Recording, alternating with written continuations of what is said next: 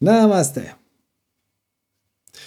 Dobar dan i dobrodošli na 36. satsang sa Serđom koji se događa, ne biste vjerovali, još uvijek ljeti, mada dosta je hladno, da nas kratim, tako da malo nas je to izneradilo.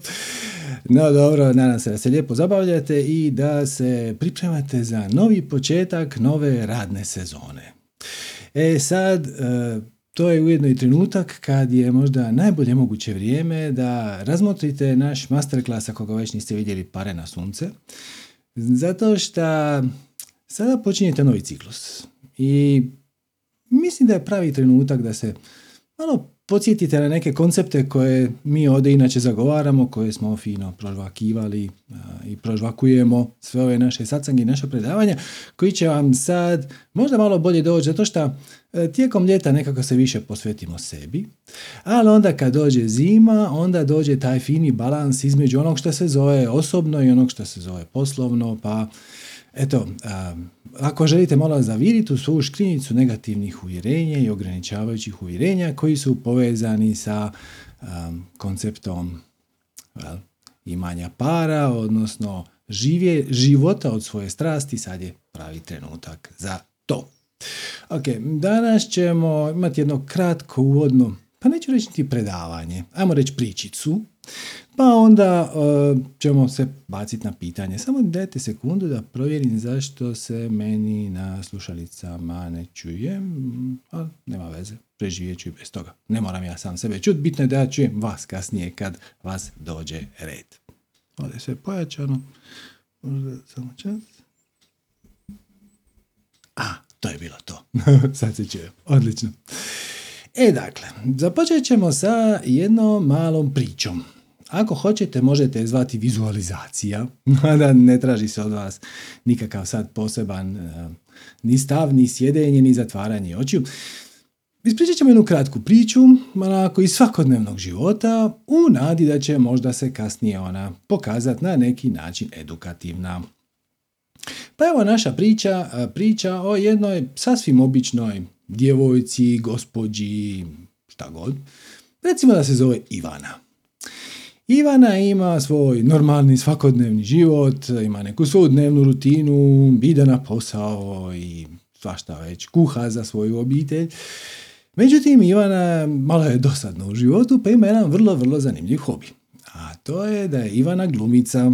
E sad, ako hoćete, možete slobodno ovdje ubaciti da je Ivana profesionalna glumica, ako hoćete, pa da je to ujedno jedini posao. Možete se i zabavljati idejom da Ivana, eto tako, hobija radi, nastupa u nekakvom možda amaterskom kazalištu ili tako nešto. I tako jedan dan Ivana ode u svoje kazalište, lijepo obuče svoj kaput, cipele i sve što već treba za tu situaciju. E, ode u svoje kazalište i tamo je na ulazu dočeka redatelj koji kaže, ej, znaš, postavljamo novu predstavu, ajde, dođi, dođi, ajmo baciti oko na situaciju, na scenarij, pa da vidimo koju ćeš ulogu preuzeti, kako uopće nešto želiš. I sad predstava se zove nekako, nije uopće važno. I Ivana skupa sa redateljem i sa svojim kolegama glumcima otvori ta, tu knjigu scenarija i sad razmatra šta bi ona to preuzela. I sad prva recimo uloga koja se tamo nudi je uloga recimo Ofelije. Ofelija je nekakva kraljica koja je naravno udana za kralja, ima dvoje sinova i to je recimo nekakva početna postavka, vjerojatno će se nešto događati kasnije, a to sad Ivana u ovom trenutku možda do neke mjere zna onako naslučuje, možda ne zna, ali recimo da nije pa pročitala scenarij, tako da ne zna što će se tu događati. To zvuči zanimljivo. Dobro kaže Ivana, dobro, ok, znači tu će biti neka kraljica, ok, ima li još neka uloga? Ima, evo, ako hoćeš, možeš uzeti ulogu služavke. Šta znam, to mi ne zvuči baš tako uzbudljivo ko kraljica. Kaže, da, nije, nije, dobra ti je ova uloga služavke. Naš služavka ti je ljubavnica od najvećeg generala kraljevog vojskovođe. Tako da, znaš, a za njihova veza je zabranjena, to se ne smije znati, tako da, znaš, ta isto uloga zanimljiva, možeš tu svašta proživjeti u toj situaciji, znaš, tu ima i ljubavi, i strasti, i ljubomore, i straha, i strepnje, i tjeskobe, hoće li je uloviti. Kaže Ivana, pa dobro, dobro, ok, šta se još nudi? Pa evo, nudi se tu, recimo, uloga kuharice. A ona je epizodna uloga. Ona tu i tamo donese neku hranu, nešto skuha, ali u principu njoj se ne događa ništa previše ove predstavi. Da, ne, ne, uzet ću ja kraljicu. Evo, ja ću uzeti kraljicu Ofeliju. Ok. I sad se Ivana fino obuče u adekvatnu odjeću koja pripada tom vremenskom periodu i popne se na stage, na, na pozornicu i sad skupa sa scenarijom i sa svojim kolegama krene igrati tu ulogu. I u toj ulozi naravno ona je kraljica, odnosno kraljeva supruga, ima dvoje djece, dva, dvoje sinova odraslih, stariji je onako malo pjesnik i ništa ga to ne zanima, ta politika i filozofija i to vojskovođe, ratništvo, to ništa, on bi samo pjevao i svirao i zabavljao se. Mlađi je već ratnik i on bi sad rado uh, i u nekakav rat i on bi sad nekako se htio i dokazati i htio bi pokazati da on vrijedi i razviti neko ime za sebe, neku slavu. I taj, taj život ide dalje, prilično uredno, dok jednog dana kralj se nešto ne, ne zapriča sa svojim mlađim sinom vojskovođom i kraljica je tu, prisutna i ona čita nešto svoje sa strane i ovaj, međutim ta njihova rasprava se odjedan put onako dosta se zalaufa. Jer nekakvo susjedno pleme ili susjedna vojska ili susjedna zemlja spremaju neku vojsku i sad nije jasno što oni s time žele, da li oni tu žele napasti ili on, bili oni samo spremaju obranu od nekog trećeg, nije jasno što se događa. I kralj zagovara ideju da je bilo dobro malo pričekati, da se nećemo zaljetat, a naravno ovaj mlađi sin, on bi u rat, on bi u boj, on bi htio poraziti neprijatelja i sam sebe proglasiti najvećim voskovođom svih vremena. I kraljica to gleda, ne obraća puno pažnju. Međutim, u jednom trenutku ovaj sin mlađi se totalno se zajapuri, izvadi mači probode kralja. I ubije ga svojoj majci na oči. I ona ono užasno, to šta se tu dogodilo? On kaže, ako, ako budeš šutilo od ovoga i ovome, ako prešutiš šta si vidjela, možda ćeš vi preživjeti. I skine kralja do gola i baci ga na krevet. I onda izađe na hodnik, pozove neku služavku, on prvu koju vidi, do, dovede, kao dođi, dođi, kralju nije dobro. I sad ona dotrči, on nju ubije, skine do gola i baci na krevet. I sad dozove uh, glavnog šefa straže i kaže, vidi, ova tu mlada dama koju smo mi mislili da je naša služavka, ona je zapravo bila agent od našeg neprijatelja i ona je ubila kralja, ali ja sam je ulovio i onda sam ja nju ubio. A kraljica, majka Ofelija, recimo da se zove Ofelija, sad to gleda sa užasom i šta da radi? Mislim, ako kaže to nije istina, moj mlađi sin je ubio kralja i onda je još optu, ubio i ovu mladu damu samo da ih optuži ko da je ona njega zavela. A sad kraljica tu izgleda užasno, zato što e, odjedan put kraljica izgleda kao da je njen muž imao ljubavnicu, a nije. A sve to skupa zakuhao sin. s druge strane, ako pusti sina da preuzme prijestolje, mislim, on nije prvi po redu stariji sin je prvi po redu za prijestolje, on je pjesnik, on ne želi nikakvo prijestolje. Šta onda? Hoće li mlađi sin ubiti starijeg sina? Eufelija je u sto problema. I pati, i drama, i strah, i tuga, i ljubav prema starijem sinu, prema mlađem sinu. E, šta će svijet o njima mislit? A za to vrijeme Ivana koja igra svu tu ulogu uživa ko prase. Svaćate? I ona je preuzela ulogu te kraljice koja sad odjedno mora štiti starijeg sina, a mora istovremeno nekako, a bilo bi dobro nekako naučiti ovog mlađeg sina pameti, ali ne može ga naučiti jer onda će on ubiti ovog starijeg, preuzet će prijestolje, onda će nju eliminirati. Totalna drama. Ofelija je ona 300 čuda, a Ivana uživa ko prase.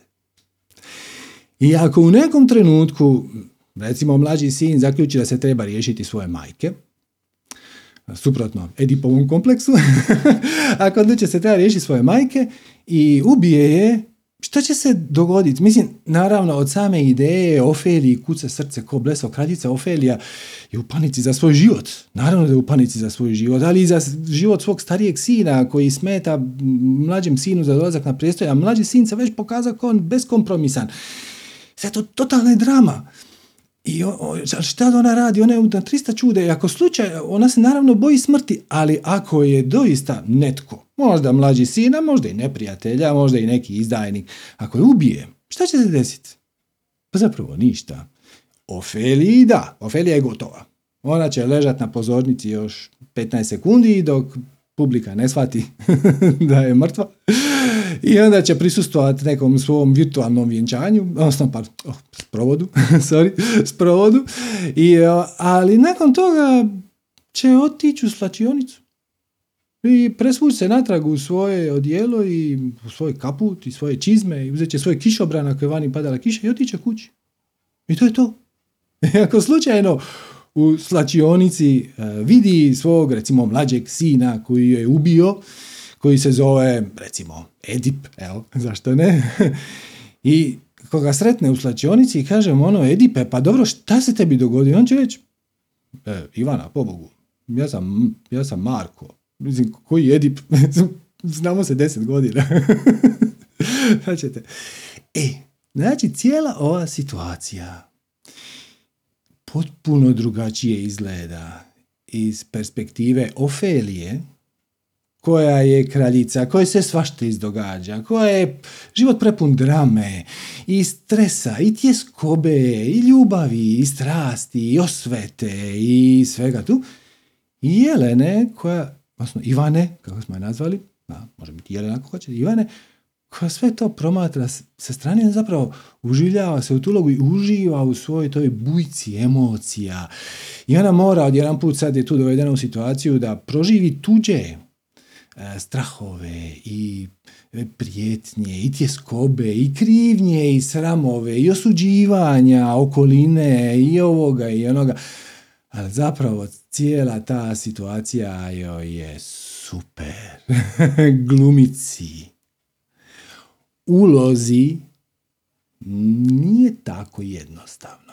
I ako se Ivana doista kvalitetno ufura u ulogu Ofelije i čak na trenutak možda i zaboravi da je ona uopće ikad bila Ivana, pomisli da je ona oduvijek bila Ofelija jer ponesu je sve te kulise i svi ti uh, odjeća i rekviziti koji se tu okolo pronalaze, ona će iskreno patiti nema nikakve razlike između njenih emocija, Ofelinih emocija i Ivaninih emocija. Hm?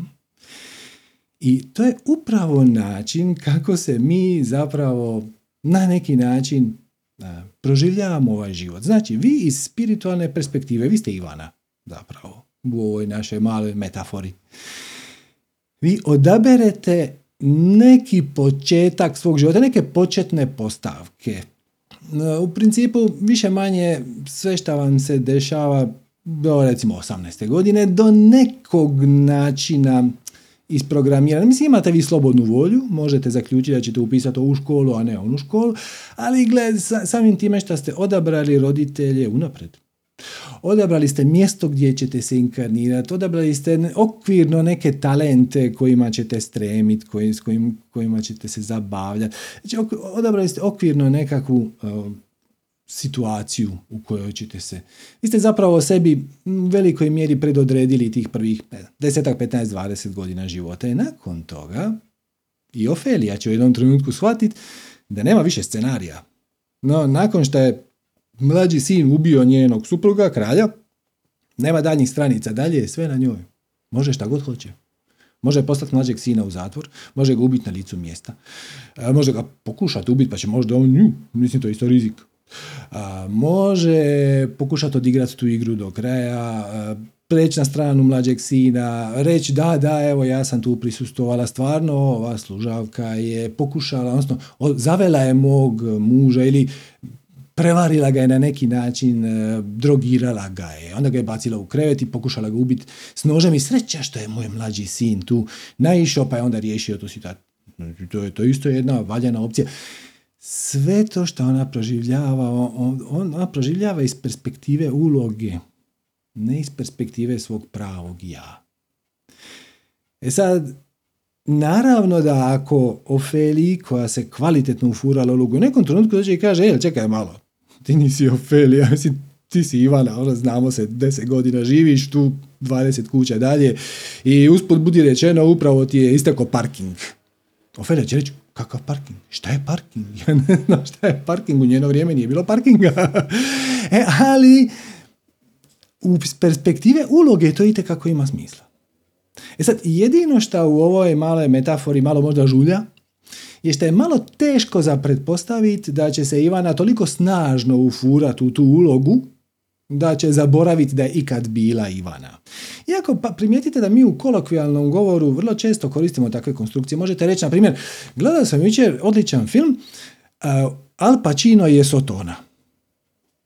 Znači, Al Pacino jest Sotona u tom filmu, naravno, znači poistovjećite ga s ulogom, ali svejedno, malo je teško za povjerovati da će se Ivana toliko ufurati u Ofeliju da će zaboraviti da je Ivana. Čak i ako pripada ovoj naj trenutno cijenjenijoj hollywoodskoj školi takozvanih metodist actor, to oni zovu, to, je, e, to su glumci po metodi. Metoda vam se sastoji u tome da glumci ne izlaze iz uloge nikad. Znači, glumac preuzme ulogu i on se odlučuje će se za nju spremati tri mjeseca.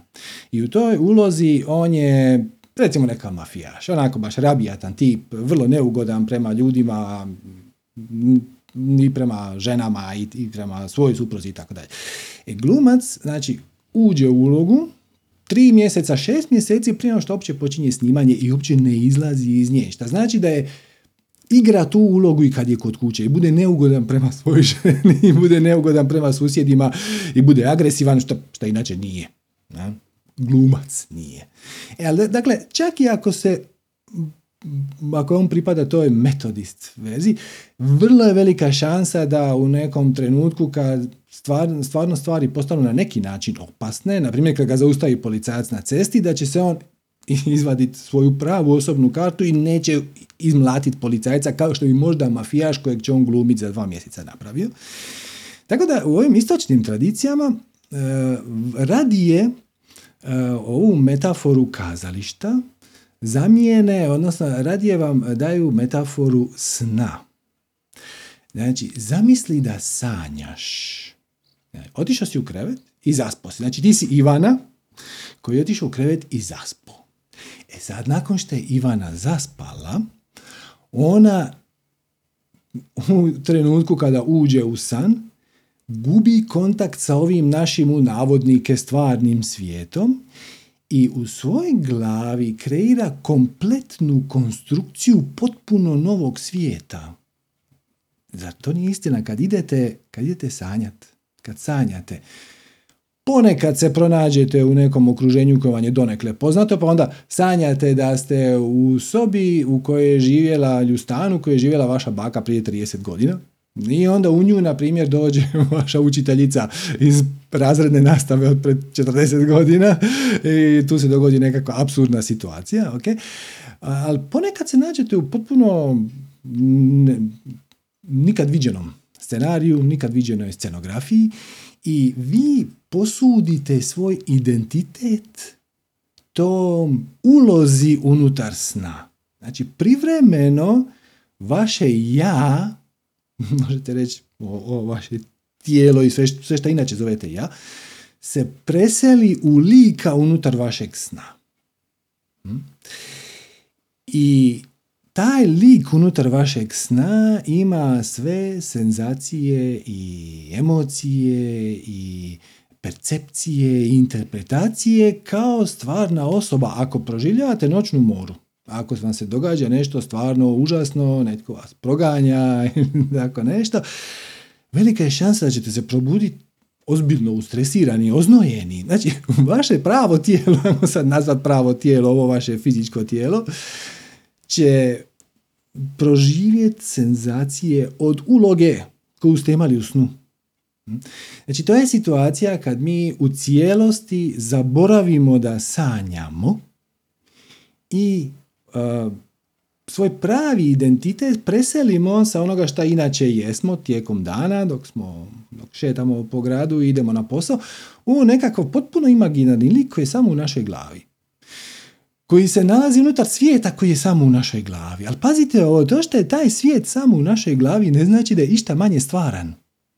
Ovo je ultimatni kik. znači, ako vi sad u vašem snu dođete do mosta i most je dugačak 20 metara, 50 metara ide preko neke rijeke i vi odlučite preći taj most. Vama treba neko vrijeme da pređete taj most. Kao da taj most doista postoji i kao da taj prostor doista postoji, ali gdje se on nalazi? Tog prostora nema. Taj prostor je samo u vašoj glavi. Vaš um kreira realnost. I ovo je donekle lako za shvatiti jer je situacija s kojom se mi svakodnevno više manje susrećemo i lako se s njom poistovjetiti. Ja idem spavat i ovaj svijet za mene nestane i stvori se potpuno novi svijet koji postoji samo u mojoj glavi. Moj um kreira stvarnost. I u toj stvarnosti, nazovimo virtualnoj, privremenoj, e, Postoje i drugi likovi, postoje drugi ljudi, postoje druge životinje, postoje razne situacije, stvarne, izmišljene, proživljene, neproživljene, imaginarne, iz prošlog stoljeća, iz pretprošlog, iz paralelnog života, nije uopće važno. Ko kreira te likove? Znači, netko vam dođe i kaže, tko si ti? Mislim, ko je kreirao tog lika koji je, odakle je taj lik došao? Iz svoje glave. Tako? Sve je to samo projekcija tvog uma. Iako izgleda izuzetno stvarno. Ajmo se sad samo vratiti na kazalište. Ofelija, kraljica Ofelija je samo druga perspektiva glumice Ivane i ne treba apsolutno nikakav trud, ni, ni, ni ritual, ni tehnika, ni predmet, ni čarolija, da bi u nekom trenutku kraljica Ofelija osvijestila svoju pravu prirodu. Prava priroda kraljice Ofelije je Ivana. I dosta je da upo predstave, recimo da je to proba, neko dođe i kaže, e Ivana, uh, Neko te, neko te uporno zove na telefon, kaže da je hitno. Ofelija istog trenutka postaje Ivana. Jednako tako, Ofelija može u bilo kom trenutku svoje patnje, sa, jer muž je mrtava kralj, a kraljevstvo, a sina, a ljubavnica, lažne, bla, bla, bla, bla, bla. Ako se nađe u hrpetini patnje, sve što treba je sjetiti se da nije ona Ofelija, ona je Ivana iz perspektive Ivane to je samo jedna jako, jako dobra zabava. Edukativna, informativna, daje ti mogućnost da proživiš neke situacije koje možda ti su u stvarnom životu baš ne pružaju, je malo danas je teško biti kraljica, teško doći do te pozicije, ali svejedno to je samo uloga. Jednako tako, ajmo se sad vratiti na naš svakodnevni život. Svi smo mi puni patnje i stresa i tjeskobe i ljutnje i ovog volimo, ovo ne volimo. Sve što treba za izaći iz te patnje je samo sjetit se, osvijestit da nisi ti to.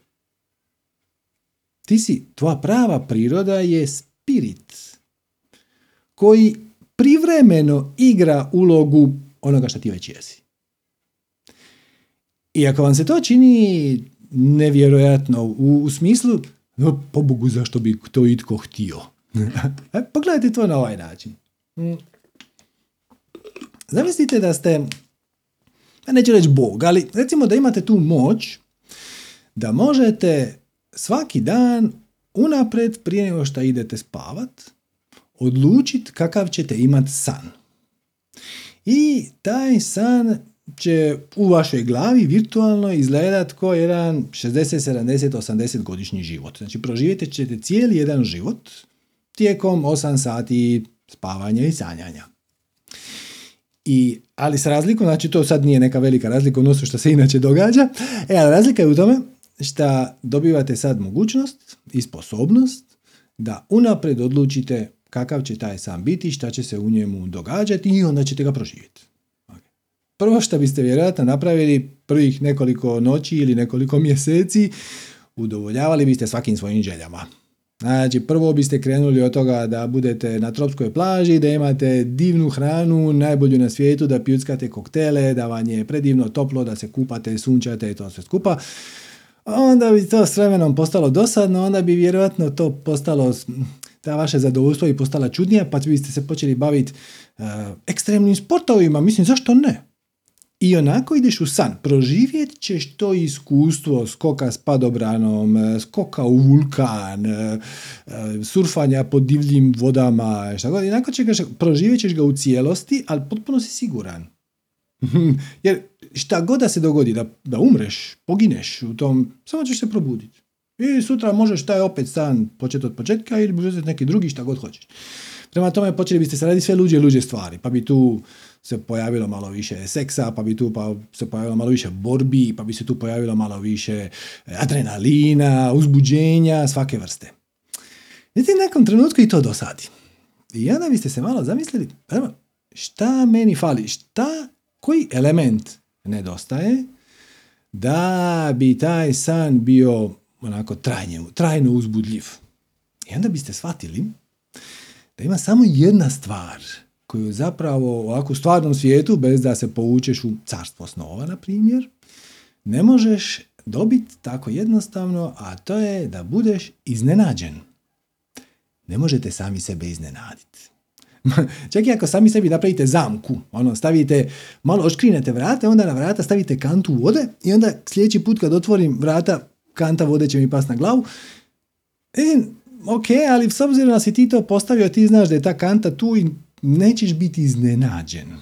Možeš proživjeti iskustvo kante vode na glavi, ali to nije isto kao biti iznenađen. Da bi bio iznenađen, treba ti, trebaš ili uh, nekog, nekog drugog, drugi um koji neće biti proizveden od strane tvog vlastitog, ili moraš imati neki način da se kompartmentaliziraš, kako se to, da se odvojiš od kolektivnog uma dovoljno da ti ovo postane zanimljivo. I onda biste krenuli tim putem i smišljali biste sve luđe i luđe i luđe scenarije koji bi vas sve više i više i više iznenađivali. I u jednom trenutku biste došli, shvatili biste da se nalazite u nekakvoj planeti Zemlji, nekakve 2021. godine, usred neke pandemije, gdje svi su u panici, a ono, sad možemo pričati za ili protiv, ali situacija je čudna. Blago rečeno, možete slobodno sami sebi priznat, da ovako nešto što danas proživljavate, niste ni na koji način mogli predvidjeti.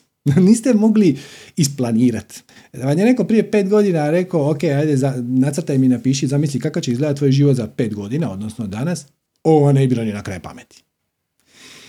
I to je cijela poanta. Znači, kako kažu u hinduizmu, cijeli svemir je san vrhovnog boga Brahma.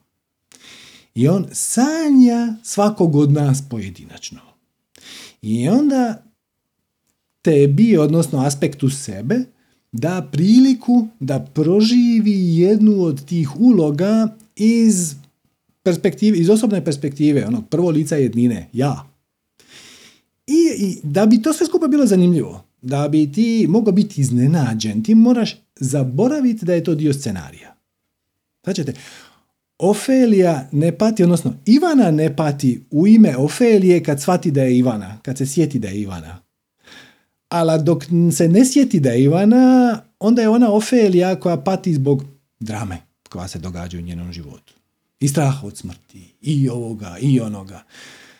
Ali samo se treba Ofelija, samo se treba na trenutak sjetiti, reći ono, čekaj malo, nisam ja Ofelija. Ja sam Ivana koja se igra da je Ofelija i onda sve nestaje, onda nestaje tjeskoba, nestaje strah, vraća se veselje. I ono što je zanimljivo, e, ova možda kazališna metafora je naj, najočitija je. Kad Ofeliji neko kaže, sjeti se svoje prave prirode. Onda je nas to muka. Koja je moja prava priroda? Šta je moja prava priroda? Šta sam bila prije sam bila kraljica? Ništa, bila sam djevojčica na nekom dvoru, dvorkinja, ne, nemam pojma šta je Ofelija bila prije nego što se zaljubila u kralje i kralju nju i tako dalje. Ne, ne, ne, neko će reći, sjeti se, ti živiš u ulici Tina Ujevića 9. Šta je Tina Ujević? ti ne pripadaš ovom povijesnom periodu, tvoje pravo ja se nalazi u 21. stoljeću, kako to misliš u 21. stoljeću? Ofelija je na sto čuda. Ivan je to blistavo jasno, e, ali dovoljno je da se Ofelija na sekundu sjeti da je Ivana ili da se Ivana u jednom trenutku probudi i kaže pa ja igram ovu ulogu i većina patnje nestaje. Vjerojatno čak i sva. I dokle god postupate iz ove niže perspektive, znači iz perspektive um, uloge, a se priča o prosvjetljenjima i to, to sve skupo su komplicirane i dramatične. Je li to stvarno moja prava priroda? A šta ako nije? A šta ako to sve je samo neka priča za malu djecu, onda ja moram meditirati. Ne, ja moram raditi jogu. Ne, ja moram slati energiju na daljinu. Ne, ja se moram baviti akupunkturom. Meni treba tretman, meni treba gong kupka, meni treba ovo, meni treba ono. Zapravo ti ne treba ništa. Mislim, šta god hoćeš, šta god misliš da ti pomaže, to su sve alati, to su dopuštenja koja mi dajemo sami sebi. Da bi dali sami sebi za pravo da se sjetimo da smo ono šta jesmo. Ali ako gledate na život iz perspektive Ivane, onda je super zabavno. Super zabavno i ne traži nikakav pomak svijesti, ne traži nikakve žestoke droge, ne traži nikakva uvrtanja tijela i uma i trikove, samo pogledaš situaciju kao da si je ona se događa nekoj ulozi. Značate? Znači, evo, jadna Ofelija, sad na, na njene oči njen sin ubije njenog muža, odnosno svog oca. Ofelija je u užasu. Ivana kaže, kako uzbudljivo. Stvarno, šta sad? Hmm, koje su mi opcije? Zašto se, zašto se ova situacija tu dogodila? Čemu ona treba podučiti? Koja je moja uloga u tome? Da li da ja možda preuzmem cijelu vlast? to, šta je dobro za kraljevstvo? Šta je dobro... E sad pričamo. Kad pogledate perspektivu iz više zašto sam dobio otkaz? Zašto sam privukao ovu zdravstvenu neugodnost u svoj život, kog god ona bila? Može biti bezazlena, može biti manje bezazlena, može biti vrlo ozbiljna. Šta je ona tu došla da me nauči? Mm, znate, zašto je mene sad ugrizo ovaj pas? može biti strašno, užasno i vlasnik tog psa je kriv, on ga je morao voditi na povodcu i tog psa treba ubiti i tako dalje, bla bla bla i svi su nešto krivi i ja sad imam ozbiljan problem, moram primiti e, cijepivo protiv tetanusa i šta već ide u tom paketu. A možete reći, ok, da, to je neugodnost, mislim se definitivno treba sad, mislim, pomiriti, da, treba primiti tu injekciju tetanusa, na primjer, ako je već takva procjena, ali kako je to zanimljivo, zašto mi se to dogodilo, e, na kojim, da, da li mi to omogućava da sagledam neku situaciju koja mi se stalno vraća u život iz druge perspektive, da li me to upućuje na nešto čime bi se ja trebao baviti, e, šta, je, šta je u pozadini stoji iza tog sinkroniciteta? I onda je život puno ne samo uz, uzbudljiviji, nego i smisleniji i kompletniji i sadržava puno manje patnje. I samo da vam kažem, kad su Budu pitali šta je prosvjetljenje, on je rekao dokinuće patnje. Znači, kad nemaš patnje u svom životu, zapravo si prosvjetljen. Jer sad je to duža priča, to ćemo možda neki drugi put, jer u tvom umu su nalaze prijanjanja odbijanja, ti imaš neznanje o svojoj pravoj prirodi i kad spoznaš svoju pravu prirodu, dokinu si patnju. To je najbrži mogući način. U početku je to teško. Teško je ljudima reći ono, ali gle, samo osvijesti da ti nisi to tijelo i te emocije i te misle, nego da si ti spirit i onda će vas, ako nisu se prije susreli s takvim e, idejama i učenjem, ću vas pogledati ono, šta je tebi. Okay. Tako da, korisno je uh, u prvim koracima gledat koje su želje, kako ti želje proizvode patnju, promatati te se sve svoje bure emocija koje se događaju u tebi, kako se, zašto te ovo naljutilo, zašto te ovo razbijesnilo, zašto, zašto si frustriran na ovu temu i tako dalje. Tako, odakle dolaze sramovi, odakle dolaze krivnje i tako malo pomalo razgrađuješ jedan po jedan, ali zapravo samo mjerkaš kad možeš napraviti taj kvantni skok. Taj skok da pomakneš trajno svoju točku gledišta iz perspektive uloge u perspektivu onoga ko tu ulogu doista proživljava. A to je tvoja svijest. I nećete vjerovati, ali koliko god ova hinduistička perspektiva da e, je ovo sve samo virtualna kreacija ili san, ako hoćete, velikog boga Brahma i da smo svi mi jedno. Znači da se nalazimo unutar istog uma koji kreira ovu virtualnu stvarnost, kvantnu stvarnost u kojoj mi istovremeno imamo i zadane scenarije i slobodnu volju da odaberemo kuda ćemo se kretati. I to se istovremeno i reflektira na one koje se treba reflektirati i ne reflektira na one koje se ne treba reflektirati. I živimo u brojnim paralelnim realnostima, istovremeno praktički dijeleći isti prostor, što je ono apsolutno nevjerojatno. Ako vam to sve zvuči kao malo nategnuta priča, ja ću vam dati samo citat jednog od najvećih kvantnih fizičara ikad. To vam je Erwin uh, Schrödinger, Schrödingerova mačka, koji je rekao The total number of minds in the universe is one. To bi se slobodno moglo prevesti. Nažalost, nisam uspio to prevesti na način da bude ovako sočno, ali ukupan broj umova u svemiru je jedan. Kaže fizičar Schrödinger, šta znači da postoji samo jedan um, možete ga nazvat kreacija, možete ga nazvat majka priroda, možete ga nazvat Bog, koji kreira ovu virtualnu stvarnost na način da nam pruži personalizirano i osobno iskustvo bilo koje od uloga koje odaberemo igrat unutar nje. I umom je to teško dokučiti, jer naš um je dizajniran da nam pruži puno iskustvo realnosti u kojoj se mi nalazimo. Tri dimenzije prostora, jedna dimenzija vremena i tako dalje. Um nije dizajniran namjerno da može percipirati više dimenzije. Dakle, da biste doista shvatili gdje se nalaze te paralelne realnosti između kojih se mi prebacujemo svojom vibracijom i tako dalje, morali biste moći percipirati barem jednu dimenziju više. Za ovo iskustvo bivanja na ovoj planeti u ovom trenutku i ovom vremenu, to bi bilo kontraproduktivno. To bi vas ometalo u tome da proživite ovo iskustvo na način kako ga proživljavate. Da imate puno iskustvo bivanja u 3D-u, nazajemo ga tako, ovome prostoru i vremenu u kojem se mi nalazimo.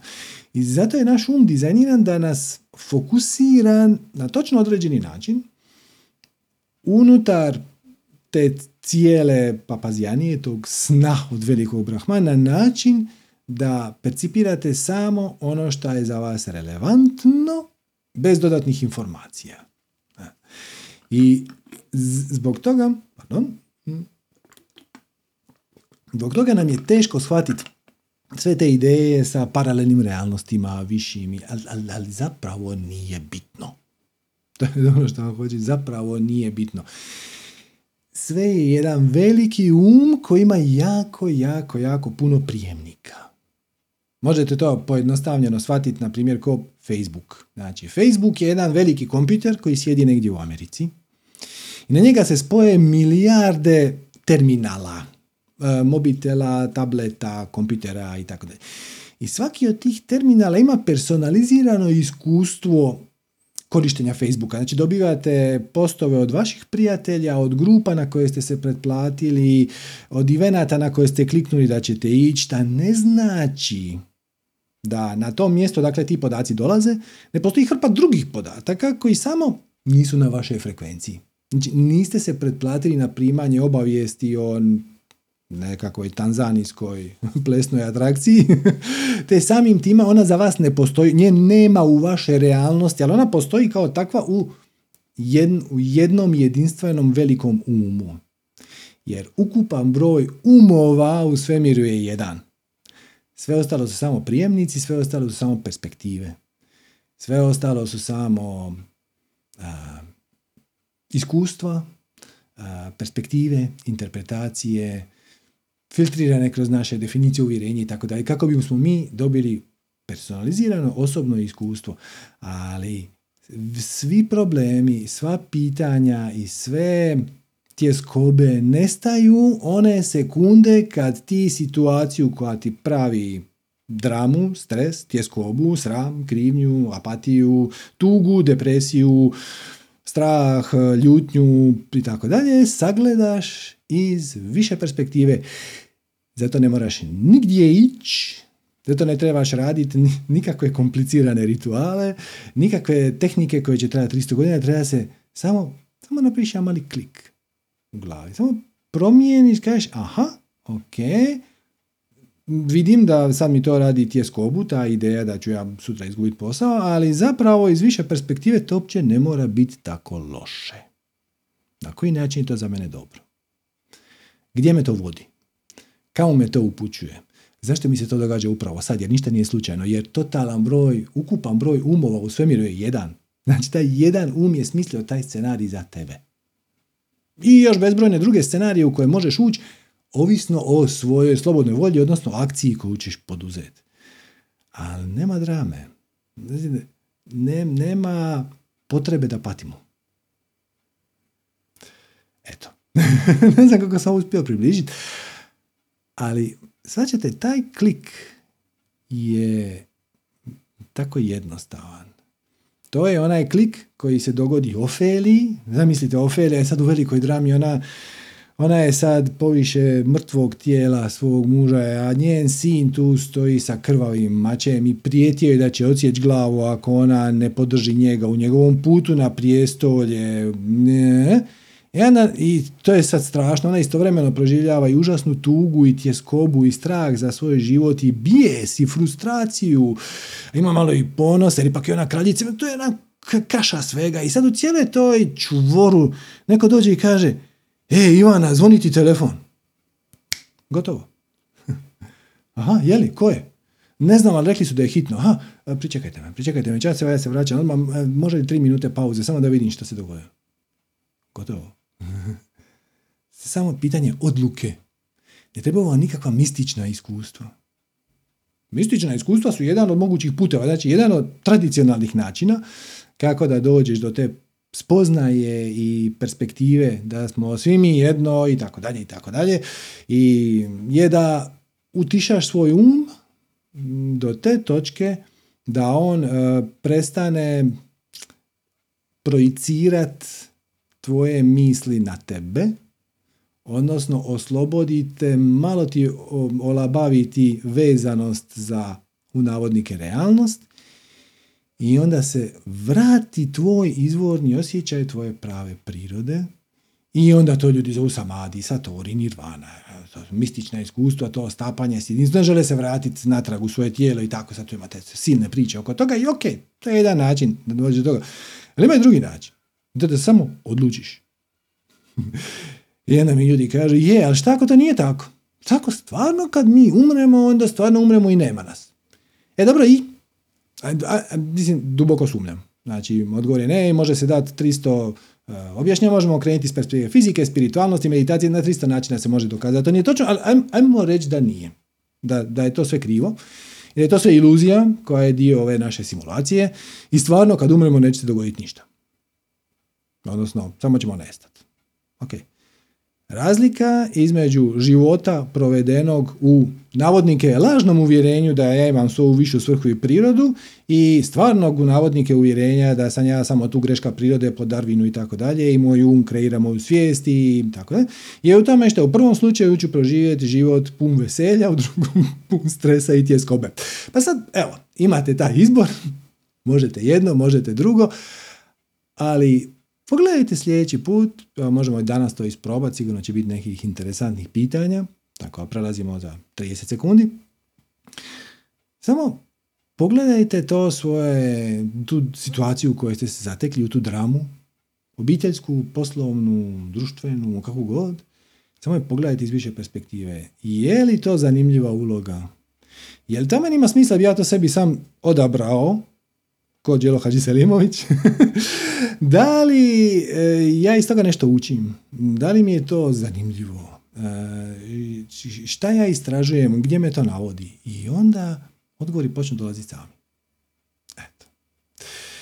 Toliko od mene u ovom uvodnom dijelu. E, dalje znate, dalje, dakle, dalje su na redu vaša pitanja. Ako se želite uključiti u program, stisnete Alt Y na kompiteru, odnosno dole raise hand na mobitelu, tabletu i onda ću vas ja prozvat. Morate imati upaljenu kameru i ako imate slušalice super, ako ne, probajte naći neko mjesto gdje, gdje ste malo na tihom recimo.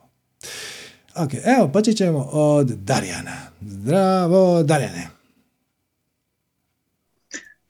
Zdravo, srđane. Bog, bog, kako se? Čujemo. Čujemo se.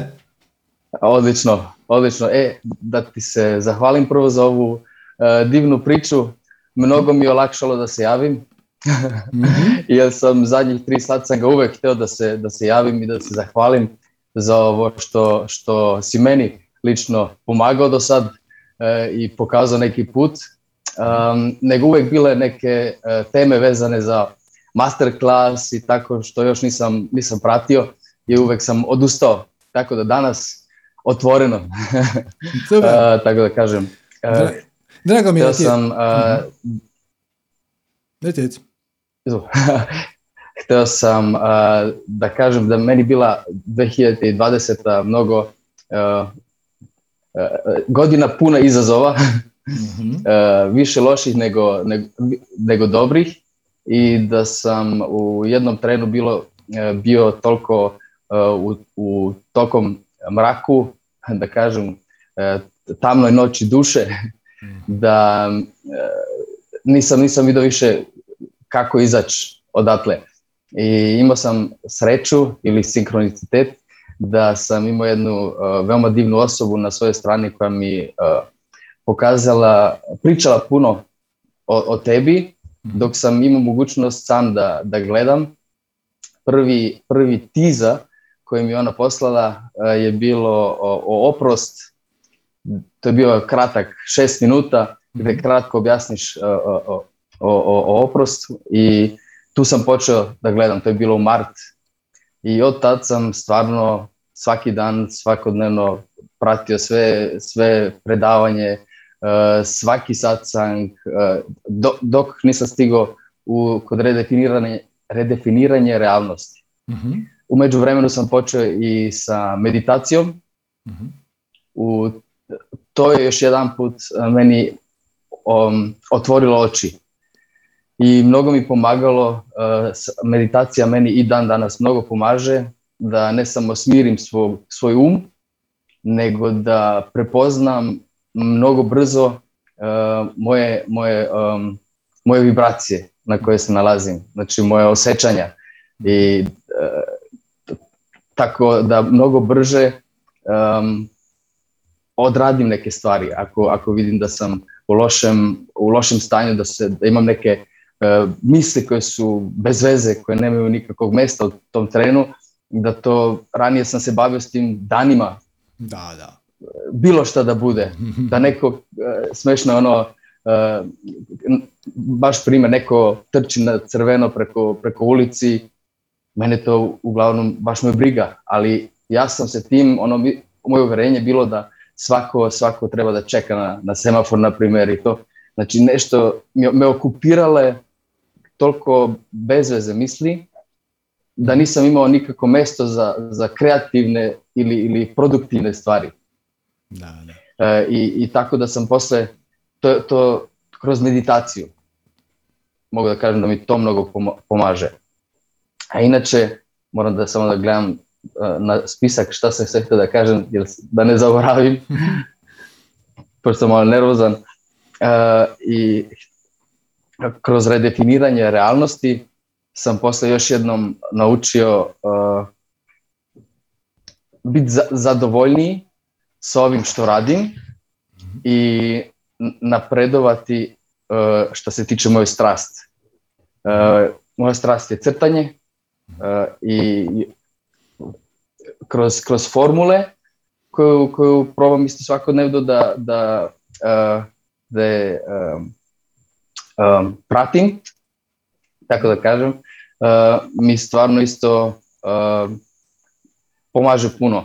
Znači, ja, ja, se ja radim kao maser uglavnom i to sam sad za sebe e, definirao tako, nije moja strast taj posao, ali sam to definirao za sebe tako da mi to e, donosi tu slobodu financijsku da, da mogu na drugoj strani da pratim svoju strast bez ikakve stres ili strah da moram nešto stvoriti, da to prodajem, da, da ću umrati od gladi ili bilo šta. mm Ali na drugoj strani mm znam da pomognem i drugima. Tako da moj karmički dug isto na, na, na, na jednu stranu um, uh, ojačam. Svačam, s tim da e, karmički dug je u velikoj mjeri stvar samostalne definicije. Znači ti u bilo kom trenutku možeš zaključiti da ćeš sad početi živjeti samo od crtanja. E sad, to ne znači da ćeš taj dan presjeći, odsjeći sve svoje klijente za masažu i početi baviti samo crtanjem, ali da, da ćeš, zaključit ćeš da možeš ući u jednu meku tranziciju. I onda šta više možeš energije i truda ulažeš u to da unovčiš svoje crtanje, za to vrijeme držiš se ovoga što ti je sigurno i onda u jednom trenutku će se otvoriti e, mogućnost da jednostavno se prebaciš. Tako nešto je sad isto kroz sinkroniciteta počelo da se događa, jer mhm. smo, uh, jer jedna divna žena iz uh, grupe, Facebook grupe manifestiranja obilja, se stvorila jedna grupa umrežavanja strasti mhm. i ona je imala tu ideju da svi onako da stavi na okupu uh, ljudi koji imaju neke strasti vezane za bilo što, da li to yoga, crtanje, neke kreativne stvari, uh, napravi jednu grupicu i uz to jednu web stranicu. Mhm. I to je sad isto, to polako, polako sad raste i to, znači to zadnjih dve, dve sedmice se sve dogodilo. I to je sad isto, baš što kažeš, ono polako, polako možda put u nekom pravcu koji će ispasti i ovako i onako, ali uh, bit će iznenađenje. Da, da, da. I, to je dosta da. bitno da ideš u taj proces bez inzistiranja na nekom rezultatu. Jer, jer da ti sad sam sebi kažeš, ono, ok, ja sad želim u šest mjeseci živjeti samo od crtanja. Ego odmah napravi plan. I odmah postavi milestone. Ja moram za dva mjeseca zarađivati trećinu novca koji ja smatram da mi treba. Pa za moram za četiri mjeseca zarađivati dvije trećine. Pa za šest mjeseci moram... Pa moram, I onda ako do, prođe dva mjeseca to se nije dogodilo, onda se uvuče strah, pa ti je skoba, pa krivnja, pa sram, pa nisam dovoljno dobar. I onda počne cijela drama koja ti samo ne treba. Dokle god uživaš u crtanju takvom kakvom je i dopuštaš da ti se stvari dogode, onda će te sinhroniciteti odvesti tamo gdje te trebaju odvesti, kad te trebaju odvesti. E, to tako, tako i, uh, to i, to i sad sam sebi tako, izvim, u taj stav se, se stavim cijelo vrijeme da nemam nikakva očekivanja, uh, da to radim sa, sa punim srcem i, i a, da uvek to radim što u tom trenutku najviše želim. Jer nije samo mhm. crtanje, nego kad idem psa napolje da šetam ili čitam knjigu, ako mi to veći gušt, onda to uradim ili sviram gitaru. Znači, stvarno sledim tu formulu koliko god mogu, jer, jer mogu reći za mene, ja, ja sam uh, se uverio i verujem stvarno da to funkcioniše. Ako se stvarno uh, opustiš maksimalno u to mhm. I, i, i pratiš svakodnevno. Jer ta, ta formula je zapravo opis kako kreacija radi. Znači to je doslovno opis funkcioniranja kvantnog mehanizma koji se zove svemir ili realnost ili tako nešto. E, nije to um, nekakav ono mentalni trik pa ću ja sam sebe prevariti, pa nego jednostavno vibracija koju emitiraš je vibracija koju primaš, odnosno vibracija one re, sta, vibracijskog stanja u kojem se ti nalaziš te prebacuje u paralelne realnosti koje bolje rezoniraju s tom vibracijom i šta više daje, što više primaš. Šta god da ti u životu nedostaje, ljubavi, novca, poštovanja, slave, šta god. Znači šta god osjećaš da ti nedostaje, zapravo ne daješ dovoljno.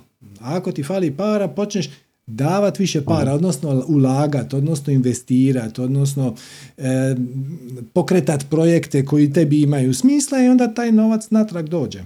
To je to. kako siješ, tako žanješ. To je, to je jednostavno, to je doslovan opis kako funkcionira stroj koji se zove naša realnost. Tako da, super, taj stroj radi besprijekorno.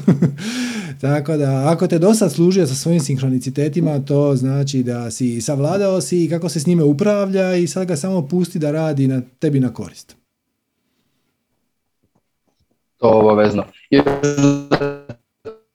Zahvaljujem za, za tip, za knjige što se tiče uh, od Eštvan, ovaj. Eknat Eštvaran, Bhagavad Gita i nju i Upanišade, oba dve sam, sam čitao, mislim Upanišade to je više za studiju doživotnu, mm to nije samo jedno da se čita. Još jedna pojednostavljena verzija. Još jednom, da, da. Da, i tu još jednom stvarno, ceo taj oblik koji ti objašnjavaš već godinama, još jedan put je tu u tim knjigama stvarno dobro zapisano i prevedeno. Tako da, eto, hvala još jednom puno za, za sve i sad evo, hvala neka tebi, druge. hvala tebi, evo, svako dobro i neka te sinhroniciteti prate. May the synchronicities be with you. Thank you very much. Hvala javljanju. Ćao, čao. Ok, ajmo Maja BV. Zdravo, Majo. Halo, halo, evo ga. Halo, se čujemo? Čujemo se, čujemo se. Pozdrav, se čujemo? Čujemo se, kako? Ajme, super. jako lijepo. Evo, odložimo Mm-hmm. Uh, jako sam uzbuđena. Šta, šta to zanimljivo Imala sam neki osjećaj da ću... Je to neki dream catcher um, ili je to neki... Je, je, dream catcher slike. Oh, Kako baš, da baš je super, super. Ovo, ovo je dio Mickey Mouse dream catchera. Mm. U principu to je moja strast i za to ti se želim zahvaliti od srca stvarno jer sam to počela slijediti zahvaljujući tvojim predavanjima i to sam pronašla zahvaljujući tvojim svim predavanjima. nastavno na, na uh, mladog gospodina koji je sad malo prije bio, um, jasno mi je sad i zašto se, zašto se on uh, javio prvi, odnosno zašto si njega prvog odabrao, jer sam ja nastavno na njega, kako si rekla, zavrtila se onaj krug očekivanja, e, krivnje, srama i to. I sad me to zablokiralo, e, da, sad me to zablokiralo i ne, ne znam, ne vidim kako, kako, kako napreti, kako van iz toga. Pa evo, ako imaš ovaj, koju pametnu... Dobro, kako, to, kako to točno izgleda? Znači, šta te uvuče u taj Aha. kotač? Um, recimo, uh, inače sam i majka triju prekrasnih djevojčica, uh, osam godina i mlađe.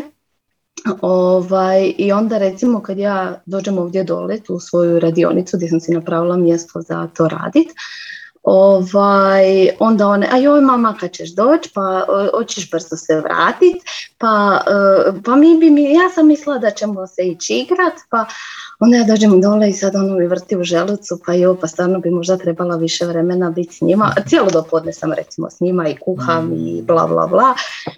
I, i, I onda ono, ne znam, odem gore na WC i onda, a jesi došla, jesi došla, a ne nisam. I onda takve scene meni onako proizvedu tako krinju i takav grč u želucu. Je, je li ih može, I, a kad sam ovdje, e, da, da, je li, a je li ih možeš Kad nekako ovdje uključiti? Sam, sam ispunjena i presretna i stvarno mi ono to gušt radit. Da, da, je li ih možeš nekako uključiti u taj proces? Je li mo, mogu oni nekako biti tu pa da im daš nekakve perlice da se igraju ili nešto? Pa jesam, jesam, jesam i to, pro, jesam i to probala, ali uh, stvar je u tome da mi one me tišću jedno pitanje i to funkcionira do nekle, ali onda u tom mom procesu stvaranja e, nekako trebam svoj mir. Imam stvarno tisuću ideja, e, tisuću zamisli, od kojih se možda 5% realiz- uspijem izrealizirati, ali i vidim da mi to nekako ide napred i da unapređujem taj svoj proizvod s vremena na vrijeme. Ono od kak sam počela do sada, ide to nekako napred, ali stvarno ide sporo. Onda sam krenula na, uh, kad su bile te neke manifestacije, to pa sam išla na štand prodavati. E onda se desilo, onda sam se sjetila tebe pa ono, si rekao da uh, kao ako, ako ne ide lagano, da to ono, da nije stvoren, da ne bi trebala kao to raditi. E, ti štandovi, majko Mila, to, to je ispalo ono muke, muke ježeve. E, ali pazi, pazi, znači to je samo zato što to, nije to zato što je to samo po sebi teško, nego zato što to tebi ne leži. Jer ima, ima ljudi koji obožavaju biti na štandovima i onda je to njima užitak. E sad, super je što si uočila da tebi nije užitak, ali to ne znači da treba izbjegavati cijelu tu situaciju, samo da možda moraš naći nekog drugog ko će taj dio posla preuzeti za tebe ili se povezati s nekim ko već ima štand. Pa uspjela sam na neki način, na neki način sam uspjela, ovaj, u principu ra, e, plasirala sam, nisam otvorila obrt. Jer e, još uvijek prihodi mi ne, ne bi pokrivali ni troškove, a kamoli ono da nešto zaradim, pa sam onda rekla ja ću pronaći drugi način kako se mhm. plasirati na tržište i to sam uspjela preko jedne udruge. I uglavnom, ja sam se plasirala u dva dućana, u dva dućana, da, i ovaj, ali to isto sve nekako ide teško. Mm-hmm. Ja si mislim, ok, možda ne trebam to, ali na koji drugi način bi trebala, šta bi trebala, pa da meni ono u glavi ide tišću jedna misao i... Da, da, da, šta znači ide teško? Znači ti si se povezala s nekim dućanom i onda Jesam, stavila sam proizvode u taj mhm. dućan, par stvari su u zadnjih godinu dana prodali. Mhm. Ovaj, onda sam otišla tamo pa sam ono, povukla dio asortimana pa im dala drugi dio koji sam u međuvremenu osmislila Sad pregovaram sa još, jedno, još jednim dućanom, to isto se evo rasteže kroz cijelo ljeto. drugi riječima, pa, godišnji pa... Da, da, hoćeš, tim dućanima to nije strast. Oni bi to, eto, ako se na tome može nešto zaraditi. Ali nije da gore pa za tim proizvodom. E, to je ideja. Ideja je povezati se s ljudima koji su na tvoj vibraciji, koji dijele strast za time. Znači, ja, znam, ja znam puno ljudi uh koji imaju veliku strast prema, pa između ostalog i dreamcatcherima. E sad, oni vjerojatno tebi nisu blizu, većina njih nema ni prodaju organiziranu, ali... Kad... U principu ja sam, da, ja sam u Gorskom Kotaru, u Ravnoj Gori živim i onda mi je ono, mislim, to je mjesto malo i nije tu baš, mislim, znam da to nije moje tržište.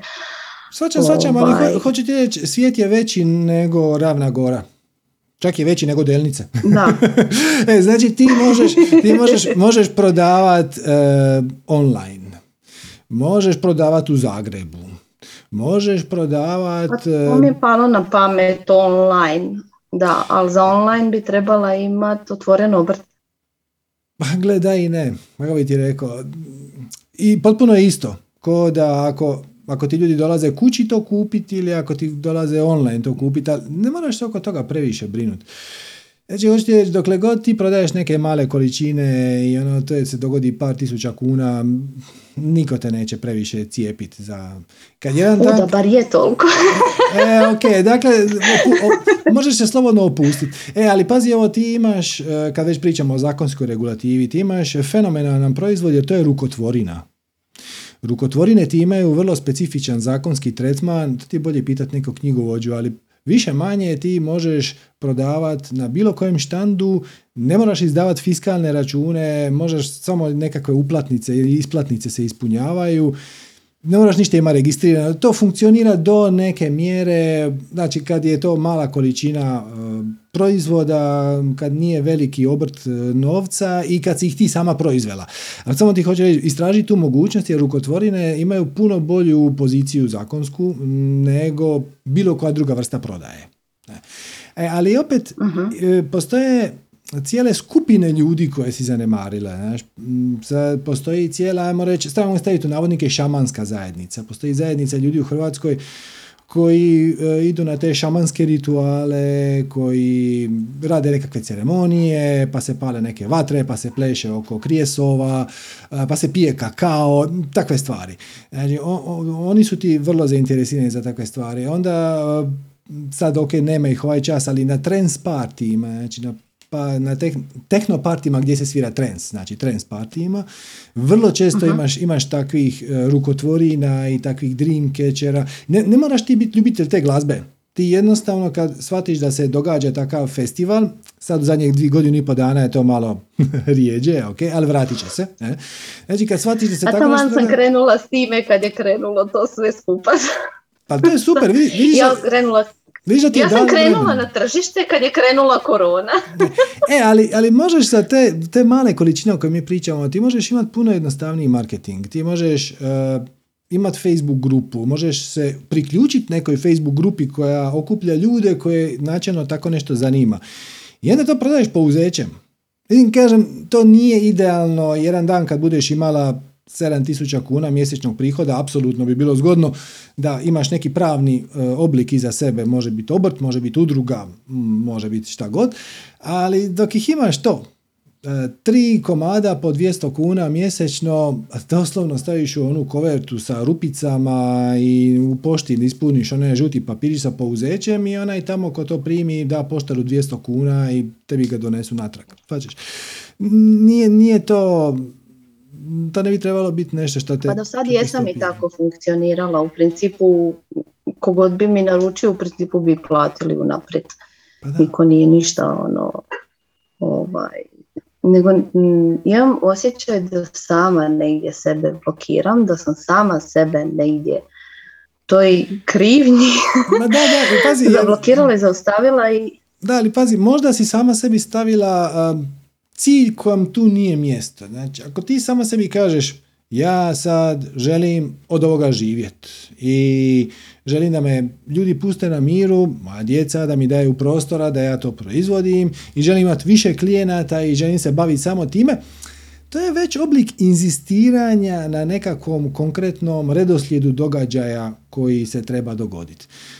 ideja je zapravo da radiš to što te ispunjava, u ovom slučaju Dreamcatchere, zbog procesa samog. Znači, samo zato jer ti je to gušt radit, uopće nije važno. Niko će to kupiti, ni kad, ni koliko. I onda pustiš pipke. Ono, vidiš gdje takve stvari idu, gdje se takve stvari prodaju. Samo malo otvoriš oči. otvori, primijetiš dućan koji prodaje proizvode koji su nekako spade u istu kategoriju. Onda im ponudiš ili e, napraviš svoj mali web shop, ali kažete da, da tako male količine ti ne moraš imati ni web shop, ti možeš imati jednu mailing listu.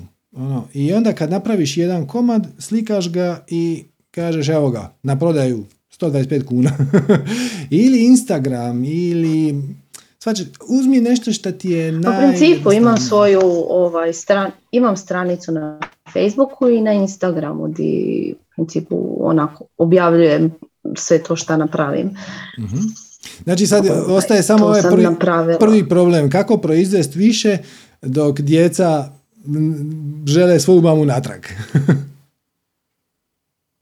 A dobro, počinje školska godina pa smo tu onak blizu e, tog dijela da sam ujutro slobodna do 12 pol jedan dok ne dođu iz škole. Taj, taj, dio, taj dio je.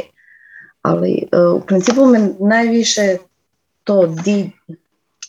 Zašto sam ja sebe u principu izblokirala? U principu zato jer da jer sam si stvorila neku zamisao, neko očekivanje nekakvog puta. Da, da, da, da.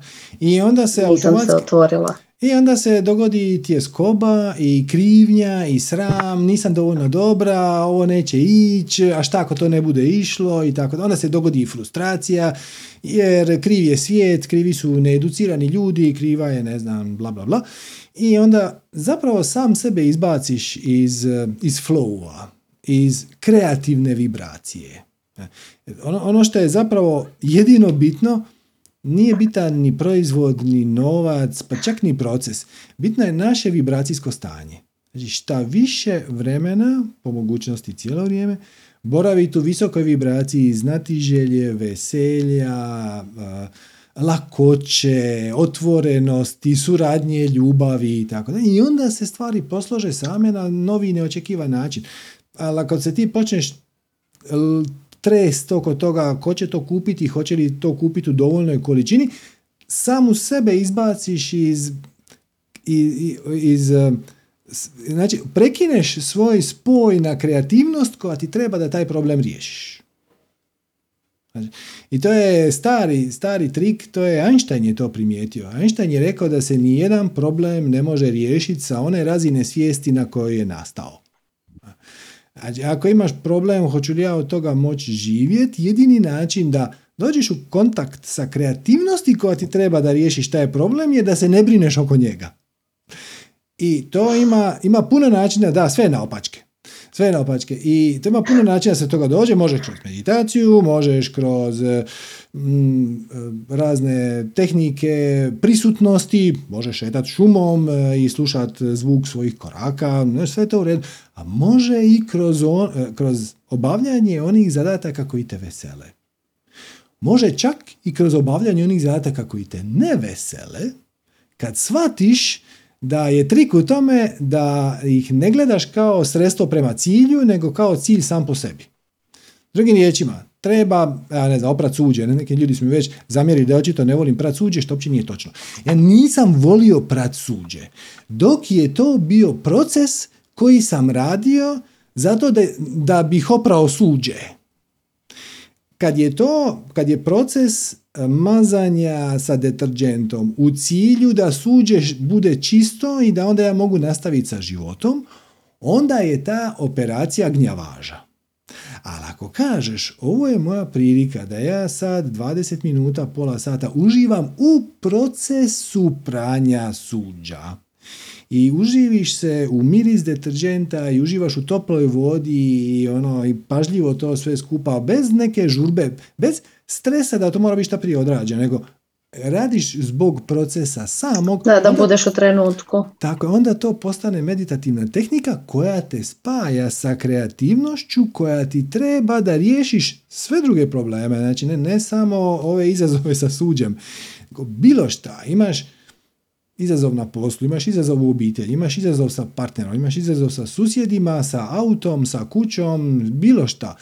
I nikako ga ne možeš riješiti. Kad ćeš ga riješiti? Onda kad ne budeš mislio na njega. Ali to znate svi iz iskustva. Da, obično bude tako. Uvijek bude tako, odnosno odgovor dođe u trenutku kad si ti na višoj razini svijesti. E sad, to može biti zato što se sunčaš i fino ti je toplo i ne misliš ni na šta. Može biti zato što radiš nešto što te veseli, može biti zato što si svjesno i namjerno odlučio sjesti recimo u meditaciju i ne briniti se ni oko čega neko vrijeme ili ćeš jednostavno davati rejki nekome i dok mu daješ rejki ti moraš biti prisutan. I to je takva tehnika. To, je zapravo glavna vrijednost te tehnike. Nije glavna vrijednost tehnike za onoga ko prima tu energiju, nego za tebe koji je daješ. Jer te u zemlji je... Da, to doživljavam sa barsima. Ista stvar, ista stvar. To su kad idem, da, kad idem nekom bar se raditi. To je ista stvar. Znači, to mi je ono isto super. To je, to je samo dopuštenje koje daš samom sebi da budeš više od onoga šta već jesi. I može bi bilo šta. Znači, jedan, mi ovdje promoviramo slijedi svoju strast, odnosno radi ono što voliš. To je jedan tradicionalni pristup od karma joge, on je opisan i u Bhagavad Gita, to kaže lijepo Krišna i tako dalje. I tako. I sad ima, ima i puno, ali imate i brojne druge. Neki ljudi vjeruju da ih ovaj privjesak, odnosno ova Amajlija, im donosi sreću. I onda, o, mislim, sama Amajlija ne donosi sreću. Pita, pita, šta je opće sreća? Sreća je opis iskustva koji se desi kad ti stvari idu niz dlaku, ono, kako treba. Ali mehanizam kako se to dogodi je sinhronicitet, odnosno bivanje u visokoj vibraciji koji ti donosi sinhronicitete kako bi ti omogućili da se na nekakav logičan i razuman način preseliš u realnost koja je već na višoj vibraciji i već sadržava sve okolnosti koje ti treba. Iz naše perspektive mi kažemo ja sam sad proizveo ovaj čep i ja ga sad nekako moram prodat.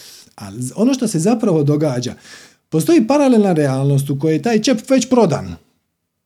I ne treba prodat čep, treba samo preseliti se u paralelnu realnost koja već sadržava tu okolnost čepa koji je prodan. A kako ćeš to napraviti? Tako da se ne brineš oko toga hoćeš li ga prodati, nego pustiš sinkronicitetima da to obave za tebe. Sve je na opačke.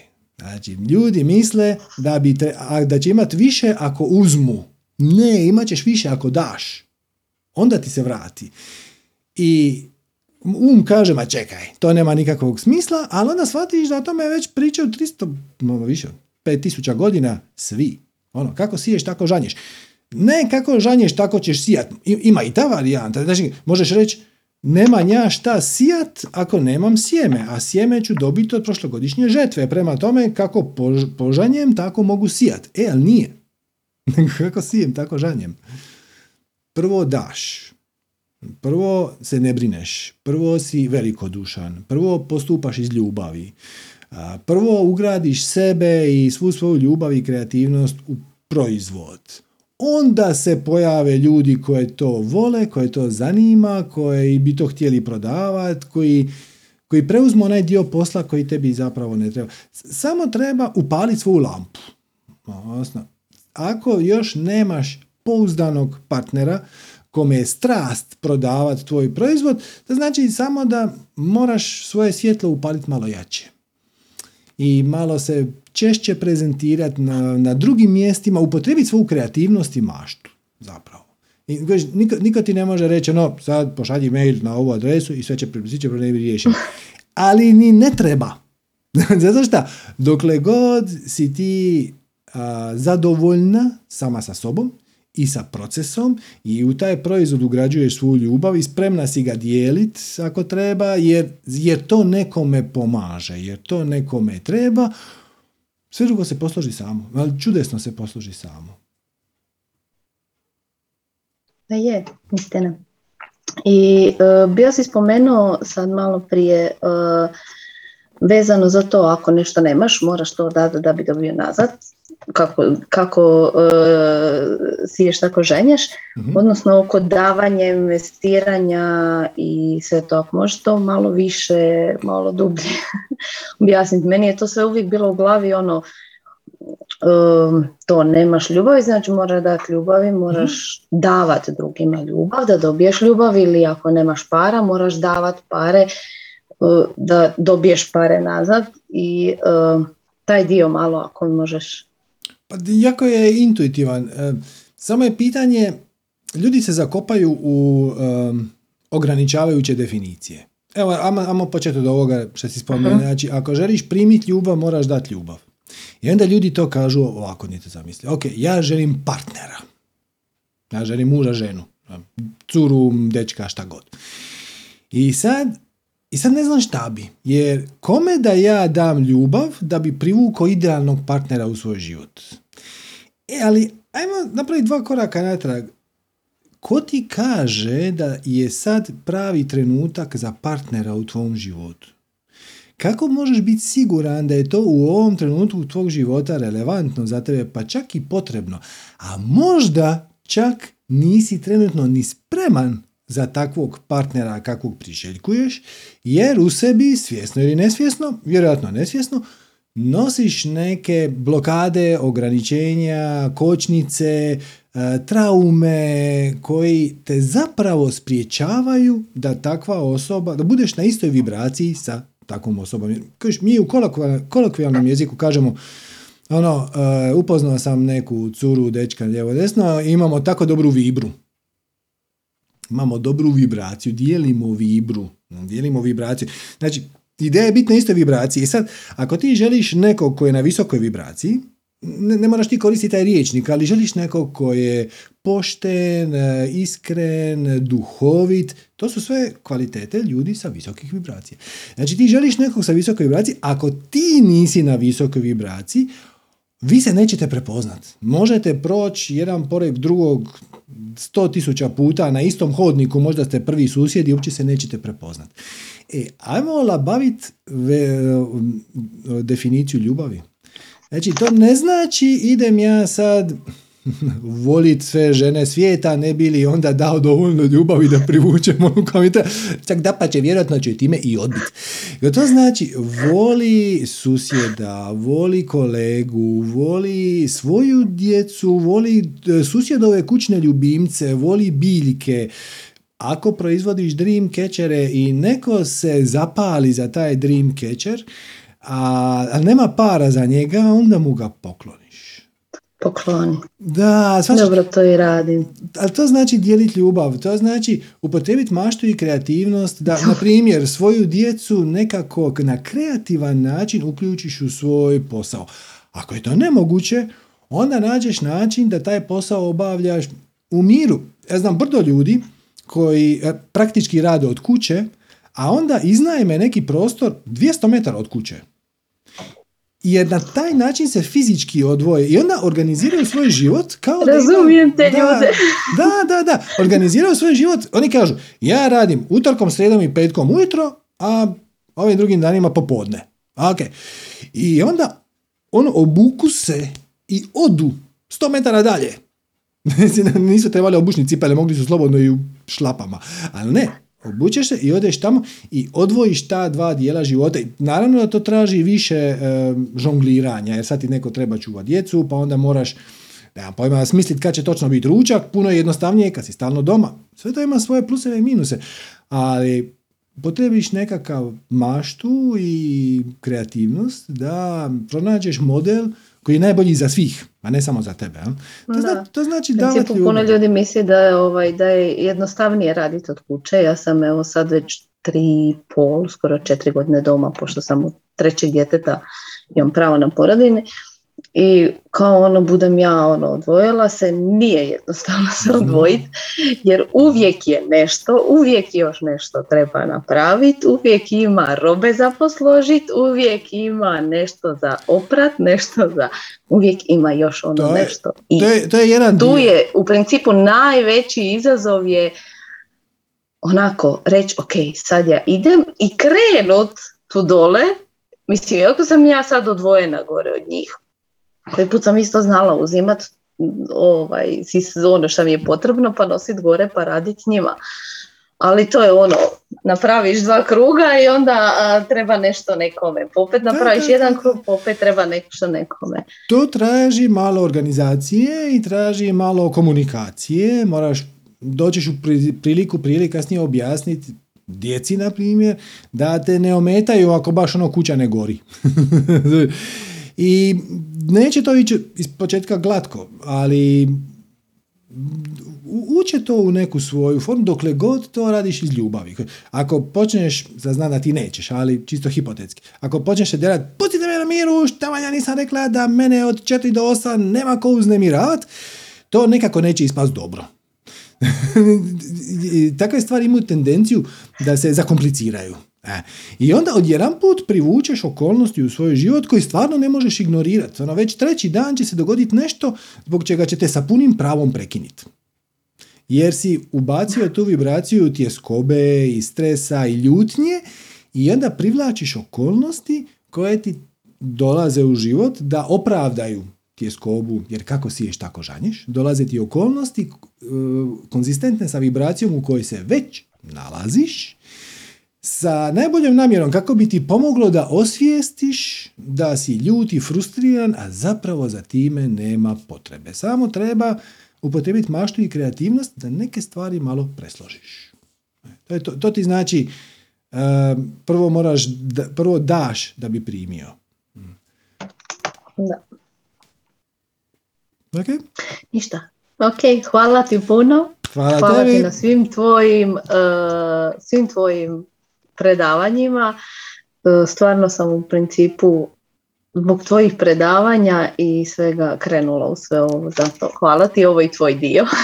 hvala tebi, evo drago mi je što ti je bilo od koristi ovo o čemu pričamo. Tebi je jasno da ništa od ovoga nije moje. tu i tamo, ja tu, da, ja, da, ja tu i tamo analiziraš. Pa gle, ja to i tamo smislim neki primjer e, i definitivno moja je prezentacija, odnosno ja brinem i učim, preslušavam snimke kako bi uočio način da ulovim svoje poštapalice, da imam bolju intonaciju. Ali ovo što ja pričam, to su spisi od tisuće godina unatrag i fizika od zadnjih sto godina, tako da hvala ti što slušaš i drago mi je što je to došlo do tebe, ali ne mogu preuzeti kredit za sadržaj predavanja, mogu samo za prezentaciju. Pa evo, barem jedan. Eto, hvala tebi. Hvala. Svako dobro. Ok, ajmo, ajmo, evo, Sanja, Sanja Maksimović. Zdravo, Sanja. Zdravo, zdravo svima. Kako si? A, ja bih najprije da kažem da sam se oduševila mačkom Nine Bogosavljev. Par puta je, par puta je ušla u kadar, predivna je mačka, mačka je krasna. Evo, ako, ako Nina ovo sluša, ako ne sluša uživo, vjerojatno će slušati kasnije. Tako da je ne, vidim je, u, ovaj, na ekranu mi je tako da sam tako i vidjela mačku. tako što je uletela par puta u kadar ovaj, krasna mačka. Dobro. Smijem li ja, najprije ja, sam, ja imam svoju listu pitanja također, mhm, mhm, ali mhm. E, slušajući Maju, e, mogu li ja replicirati nešto Maji? Mislim, mogu li Samo ja izvoli. nešto reći? Samo izvoli. Znači, e, ako se bavi, ako pravite dreamcatchere, mogla bi napraviti na YouTube kanal kako se prave dreamcatcheri. To je recimo jedna sugestijica i drugo, mislim da, će, da bi joj to možda bolje bi išlo ako bi napravila nešto što drugi Dreamcatcheri nemaju. Recimo, dok je ona pričala, meni je palo na pamet, postoji fortune cookie i postoji Dreamcatcher. Mhm. A mogla bi napraviti fortune catcher, tako što bi napravila taj Dreamcatcher i na njega recimo nakačila neku kuticu ili džepić napravila u koji bi ugurala neku porukicu, možda vezano za snove, možda neki stih vezan za snove i da to bude iznenađenje, da onaj ko to kupuje u stvari ne zna šta će dobiti kada kupi fortune catcher. Tako da, eto, ako joj je od koristi.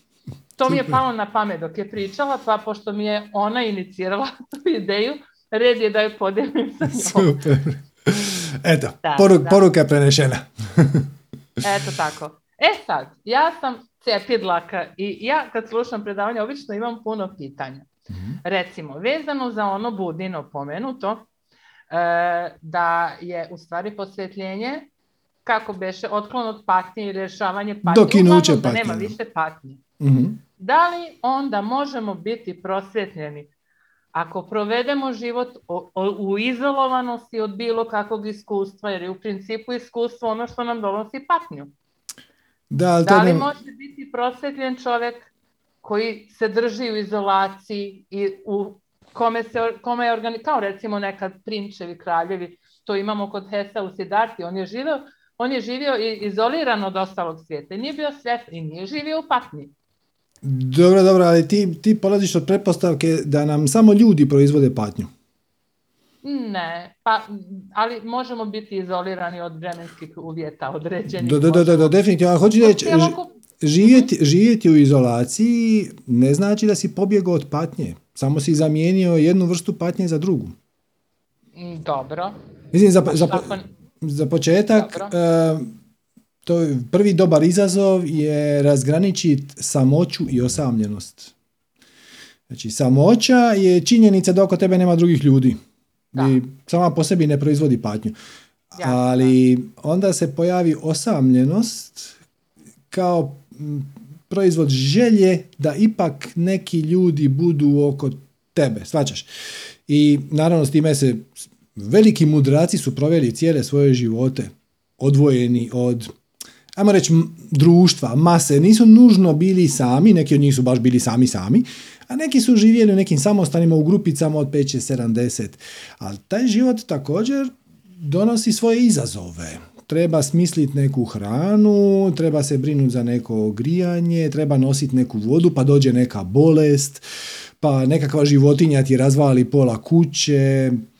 Znači, to što si se ti od, odmaknuo od društva... Imala, mhm. Mhm. imala sam baš na umu priču o Sidarti, mhm. koji je živio blaženim životom, imao je sve što mu treba jer mu je organizirano i onda je slučajno u povorci ugledao siromaha i shvatio da taj njegov život nije sve. Pa je onda se otisnuo. Naravno, priča je metaforička, Da, da, da. možda i nije. Ali ovaj, to, mi je, to mi je bilo jedna... Drugo, um, Ali baš to, ako znači, je sve uloga, samo da, je sve za- uloga, da samo da se vratim na ovu, jer dakle to je odlična. Ti pričaš priču o Budi, znači o Sidarti, ok. da, E, znači, on je se rodio vrlo bogat u obitelji i onda je nekakav prorok rekao njegovom ocu da je njegovo dijete posebno i da će postati ili veliki spiritualni vođa ili veliki vojskovođa. I onda je tata zaključio da bi njemu bilo bolje da sin postane vojskovođa. I onda je zaključio da će ga, ajmo reći, malo cimnit na taj put tako što će ga poštedit patnje. Jer na spiritualni put te odvodi patnja, pojednostavljeno. E, ok. I onda je tata napravio sve što je mogao da svog sina drži u zlatnom kavezu, u ono mjehuru lažne realnosti i nije uspio. Znači, to je poanta te priče. E, on je imao ono, najljepše djevojke oko sebe, ljubavnice kakve god je htio, hrane kakve god je htio, zabave kakve god je htio, je li želi jahat, je li šta god. Ali da ga se pri- pričuva od bolesti, od kontakta sa bolešću, smrću i to. I onda se ispostavilo da je i to nemoguće. Znači, to je poanta te priče. Čak i ako imaš sve imaš najbolju moguću podjelu karata prilikom rođenja, znači rodio si se bogat, ko princ, nikakvih problema, ne možeš pobjeći od patnje. ali u principu nas patnja negdje i gura na taj put. Apsolutno, apsolutno. Da, da, da, Nije da. samo oslobađanje, nego gura nas na taj put. Da, da, da, da, da, da, da, ali da, ali istovremeno shvat, možeš shvatiti da ti ne biraš okolnosti, ali biraš kako ćeš na njih reagirati. Znači, jer evo da se vratimo na našu uvodnu priču kazališnu sa Ofelijom. Znači, Ofelija je sad uh, prisustvovala tome kako njen sin ubija njenog muža. I usput je to i drama jer on je kralj i sad će se tu dogoditi strašne stvari. I Ofelija pati jer prijanja na svog muža, prijanja na svog sina kojeg ne želi vidjeti u zatvoru, prijanja na kraljevstvo, ona ima puno želja koje su sad smrskane. Ali istovremeno može reći, o gle, kakav zanimljiv sinhronicitet. I to se dogodilo. Ja ću sad to prihvatiti tako kako je. Ovo je sad malo karikirano, ne bih htio sada da se shvati kao da nju nije briga šta je njen muž upravo mrtav i da ona ne tuguje. To će se dogoditi i to je ok. Ali šta sad? Nije bitno šta se dogodilo, to što se dogodilo se dogodilo i nema natrag. E, ali kako ćeš ti na to reagirati?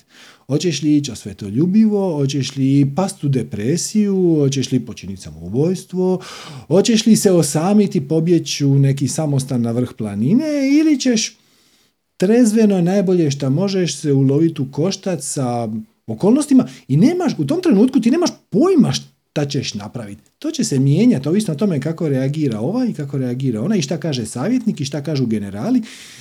I šta ćeš, pustiš da te rijeka života nosi tamo gdje te nosi i ta smrt njenog muža nije, kako bi rekao, nije trajno stanje, mislim je, on se više neće vratiti u njen život, ali onog trenutka kad, se, kad ona umre i kad se vrati u svoj spiritualni svijet, on je tamo, on, je, on nigdje nije, ni otišao.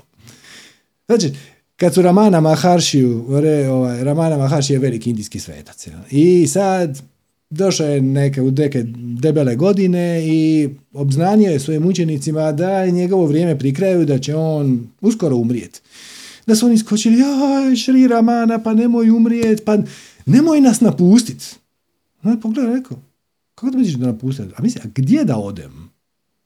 Znači, nemaš gdje ići. Ovo je projekcija tvoje svijesti. Tvoj pravi dom je spirit. I ti si sad u spiritu i sanjaš da nisi. Isto kao što ćeš večeras za 10 sati biti u svom krevetu i sanjat ćeš da jašeš konja po plaži. Ali zapravo si u svom krevetu.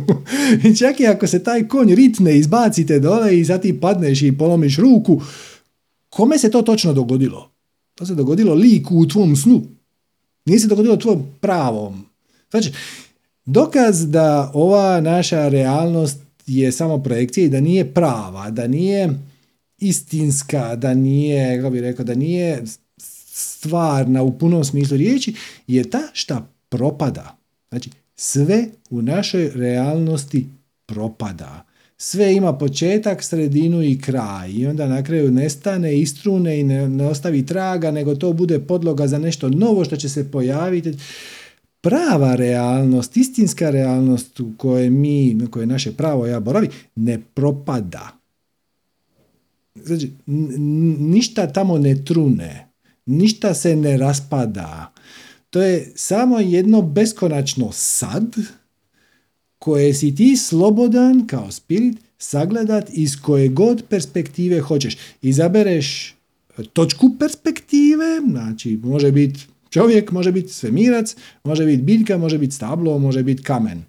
Izabereš perspektivu koju želiš privremeno preuzeti. I onda je preuzmeš, proživljavaš je neko vrijeme i onda je ostaviš. I taj cijeli proces umrem i onda se kasnije reinkarniram, za početak nije automatski. Nije ono umrem i onda puf, odjedan put sam nova beba, nego vratiš se u spiritualni svijet, sagledaš ovaj svoj život, izvučiš lekcije, malo se odmoriš, isplaniraš svoj sljedeći život koji ne mora biti na zemlji.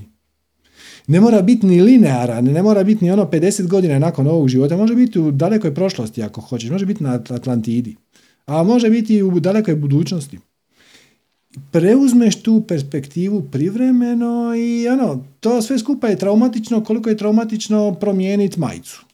Skineš jednu majicu, učeš drugu. Nije tako strašno iz te perspektive. Ali iz ove donje perspektive to je užasno. I to je cijela poanta te priče o Budi. Znači, on se susreo sa, prvo je bio bolest, pa je bila smrt, pa je bio starac, tako nešto. I onda je shvatio da su stvari prolazne i da se nema za što uloviti. Nema ništa što ti može dati trajnu sreću, što ti može dati trajno veselje i da je patnja neizbježna. I onda ga je to potaknulo na spiritualni put. Srećom nije postao vojskovođa, nego je... I onda je došao do rezultata, a to je da tvoje vlastito neznanje. Odnosno, tvoja pogrešna percepcija da je tvoja prava perspektiva ova ode iz ova dva oka i iz ovog tijela umjesto spirita koji animira ovo tijelo i koji uživa u iskustvu bez obzira šta se dole događalo, to je ono što ti donosi dokinuće patnje. Tako da bude lukav. Već, on je mogao e, on je mogao reći koji je cilj tvog učenja? On je mogao reći dosegnuti prosvjetljenje, visoke razine svijesti, spojiti se sa jednotom, da te ekstaza ispunjava svaku stanicu tvog tijela i sve to točno. I to mnogi, ali ti kad čuješ takve riječi ti kažeš šta si ti pametan, a ja to neću nikad moći.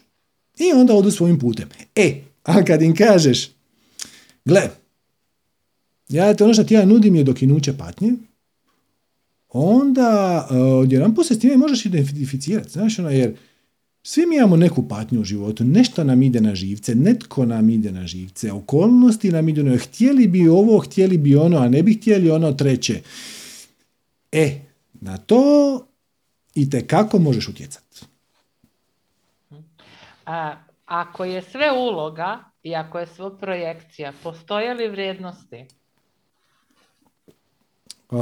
neke... Recimo, ima li ljudski život vrijednost?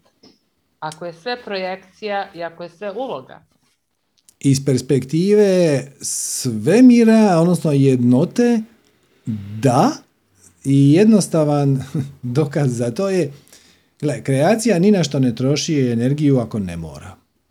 I da tvoja perspektiva nije bila apsolutno esencijalna, ona ne bi postojala. Ali, šta ćeš ti sa tim životom napraviti iz perspektive, iz najviše perspektive, ovo će zvučati paradoksalno, iz najviše perspektive uopće nije važno. Jer ti možeš reći, gle, sve je ovo projekcija, prema tome sve je ovo lažno. I sad će uzeti mitraljez, idem vani, ubit ću deset ljudi, jer šta ima veze i onako je sve to samo projekcija. Da, ali iskustvo je stvarno. Tako da, možeš ti opljačkat banku ili ubit nekog, i reći ono šta ima veze jer to je sve samo projekcija i to je samo iluzija, ali gle, budi spreman na to da će te onda loviti iluzorna policija, da će ti suditi iluzorni sudac i onda ćeš provesti 20 iluzornih godina u iluzornom zatvoru. Ako ti je to ok, kreacija se neće miješati jer iz perspektive, iz najviše perspektive, iz perspektive kreacije, sve je ok. Sve je dobro. Dobro i loše, jednako dobro. Ali tu se recimo vrednost stavlja u odnos nagrade i kazne. Ako ću biti kažnjena zbog toga, onda ne trebam raditi lo, loše stvari. Ovdje je pitanje da li postoje dobre ili loše stvari. Da li, da, da li postoje ili prosto da li dobro i loše, da li vrednosti postoje samo u projekciji, a na višoj razini ne. Gle, Isto postoji... kao što je sa ljublja, isto što, kao što je sa ljubljav, ljubavlju ili novcem, potpuno razumem koncept to ako daješ da će ti se vratiti, ali ako očekuješ da će ti se vratiti, onda je to trgovina i onda mislim da u tom slučaju neće, Tako je. poenta je davati radi ti- davanja, tako radi je- ličnog osjećaja davanja. To što ti E, pričaš, ne to... radi, radi očekivanja da se vrati. Kužim, kužim, jer pazi, to nije ljubav. Da. Znači, ljubav Da. postoji samo jedna vrsta i to je bezuvjetna ljubav. To što si ti sad spomenula, to je uvjetna ljubav. Ja tebe volim dokle god ti meni nešto daješ za uzvrat. Isto i sa vrednostima. Ako ja neću pobiti ljudi samo, gomilu ljudi samo zato što ću onda biti hapšena od stvar, strane Da, da, da. a, nepostojeće policije i trpeti nepostojeći boli. Da, opet je to trgovina. Ali e, govorim o onim vrednostima koje su a, duboko urezane u, čovek, u čoveku gde mi osjećamo da je nešto ispravno ili nije, bez obzira da li ćemo trpiti posljedice u odnosu na Da, to. da, da, da, da, Da li ta vrsta ispravnog, da, Da. li ta vrsta vrednosti postoji? Ili Da. je isto samo naš, naša Znači- projekcija vrednosti? Osnovna, osnovna vibracija svemira, znači ona, kad se ništa ne miče, znači možeš zamisliti to kao um, more. E sad, čim puše neki vjetar, čim neko baca neko kamenje u more, more se talasa. Baciš kamen, pojave se valovi, e, zapuše vjetar, pojave se valovi, sleti ptica, pojave se valovi. Kad niko ništa ne dira, osnovno stanje mora je potpuna bonaca i mir. Kad nema vanjskih utjecaja. E, na isti način, osnovna vibracija kreacije je bezuvjetna ljubav. E sad, ti na to stavljaš filtere u obliku svojih definicija i uvjerenja i onda odjedan put se tu uključi um i onda kaže i da, ali e, ja ću tebe voljeti dokle god si ti dobar prema meni i dok me ne varaš. to je već to već nije bezuvjetna ljubav, to je već uvjetna ljubav. A ja ću za tebe radit to što je meni bez veze dokle god ti mene plaćaš. Sve je to uvjetno. I na isti način kao što je, osno, sličan način kao što je, znači svemir ima vibraciju bezuvjetne ljubavi kao osnovnu, na isti način kao što televizijski ekran, na primjer, kad nema nikakve aktivnosti na njemu i je miran i crn. Čim ti uključiš neki film, on mijenja boju, on dobiva sadržaj. E sad, kreacija sama po sebi, ona jednota, nema osjećaj, kako bi to rekao, nije svjesna same sebe. Zato što da bi čovjek ili bilo šta drugo bio svjestan sebe, mora imat drugo u odnosu na što se može reflektirati. Znači, ako si ti sam u velikom ništavilu, ti ne možeš biti svjestan sebe jer nema ničeg šta ti nisi. I zato, Da. da bi kreacija koja je jednota, jedna stvar, mogla imati iskustvo same sebe i razna druga iskustva, ona se rasprši na milijardu stvari. Znači, to i... Kod Piažea taj koncept zove se narcis bez, narcis, bez narcisa, da je dete kada se rodi, narcis bez narcisa, jer identifikuje sebe sa svetom. Da. E sad, odjedan put Da. kreacija može postati svjesna same sebe, zato što ima refleksiju. Znači, ta jednota ima refleksiju u nešto što može zvati sve što jest. Sve što postoji, sve što jest. I onda to sve što jest ima dalje, razbija se na različite polarnosti. Ali, što ti hoćeš reći, koncepti dobro-loše su vrlo su relativni i vrlo su podložni interpretaciji. I nešto što mi danas smatramo apsolutno neprihvatljivo, na primjer imati robove, pred 3000 godina bilo najnormalnije. Svi ovi veliki filozofi kojima se mi divimo, ovi Aristoteli i to, oni su imali robove pod najnormalnije. To se nije smatralo ni čudno ni nemoralno. Znači, znači da, si, da se ti sad vratiš u vrijeme i kažeš Aristotelu, sram te bilo, ono, kako možeš imati robove, on bi rekao, čemu je problem? Isto ko što danas kažeš nekom, ono, kako možeš jest meso? On kaže, čemu je problem? Pa svi jedu meso. Za 50 ili 500 godina, to će biti ono, uh, to je kao da piješ domestos, mislim, ono, stvarno, zašto bi to radio? Nema potrebe za ti. To je znak našeg vremena i kad ideš to okolo i pričaš s ljudima o tome zašto jedete i ne jedete meso, čuješ stotinu različitih objašnjenja i, i zabluda i uvjerenja i definicija i za ostalih koji su pokupili iz društva. I onda kažeš, gle, kako bi rekao, to je tvoj put. I, I ono što je sigurno je da u nekom razvoju tvoje duše, kako budeš podizao svoju vibraciju, ta teška koncentrirana hrana će ti sve manje i manje odgovarati, jednostavno ćeš je spontano početi izbacivati, ne treba nikog puškom silit. Premda ti to smatraš loše, i loše je na tisuću načina, loše je i za planet, i za nas, i tako dalje. Za, za tu osobu još uvijek ona vjeruje, ima sustav uvjerenja, da je to na neki način korisno. Odnosno, ili barem manje bolno od alternative. Najviše što možeš je educirati. Onda vidiš, dobro, koji je tvoj stres oko toga? Ja kaže, nemam pa, falit će mi vitamin B12. Dobro, vitamin B12 imaš u apoteci. šta, šta je još problem? Je, ali ne mogu ja doći na obiteljski ručak gdje svi jedu svinjetinu, a ja ne. Zašto ne možeš? Ja to radim već 20 godina. Dobro, šta još? I ponudiš svoju perspektivu i ponekad se ulovi, ponekad se ne ulovi. Ponekad se ulovi u manjem, malom dijelu. Ali ono, ako ta osoba odluči zadržati, nema, nema krivnje, nema božje kazne. Ona sama sebi snižava vibraciju i svemir će joj dat okolnosti koje rezoniraju s tom vibracijom. Nije to kazna. Samo, kako bi rekao, ono, to je ko selo u Amazoni koji su kanibali. Onda bi znači vrednosti bile one, onda bi objektivno postojale vrednosti koje nisu tek projekcija, nego je vrednost ono što rezonira na određenom na najvišem nivou. Znači, možeš pričati, o, možeš pričati o vrijednostima koje rezonira na najvišem nivou, a to je bezuvjetna ljubav. Točka. Znači, prihvaćanje drugih sa takvi kakvi jesu. Prihvaćanje svih živih bića takva kakva jesu. Neuplitanje u njihov razvoj dok ne dođe trenutak za to. E sad, kako ćeš znati da je došao... Ja sam učitelj, tako da se ja upličem u razvoj. ok, ali ti si tu dovedena sa, tim, sa tom svrhom. Da. E, ok. Znači, ti si sinhronicitetno sebe pozicionirala na način da budeš u toj ulozi. To nije to slučajno. Ti si rezonirala iznutra s time, ti si osjećala da ti je to na neki način poziv, sveta dužnost, povlastica, nešto od toga. Svađaš? I onda...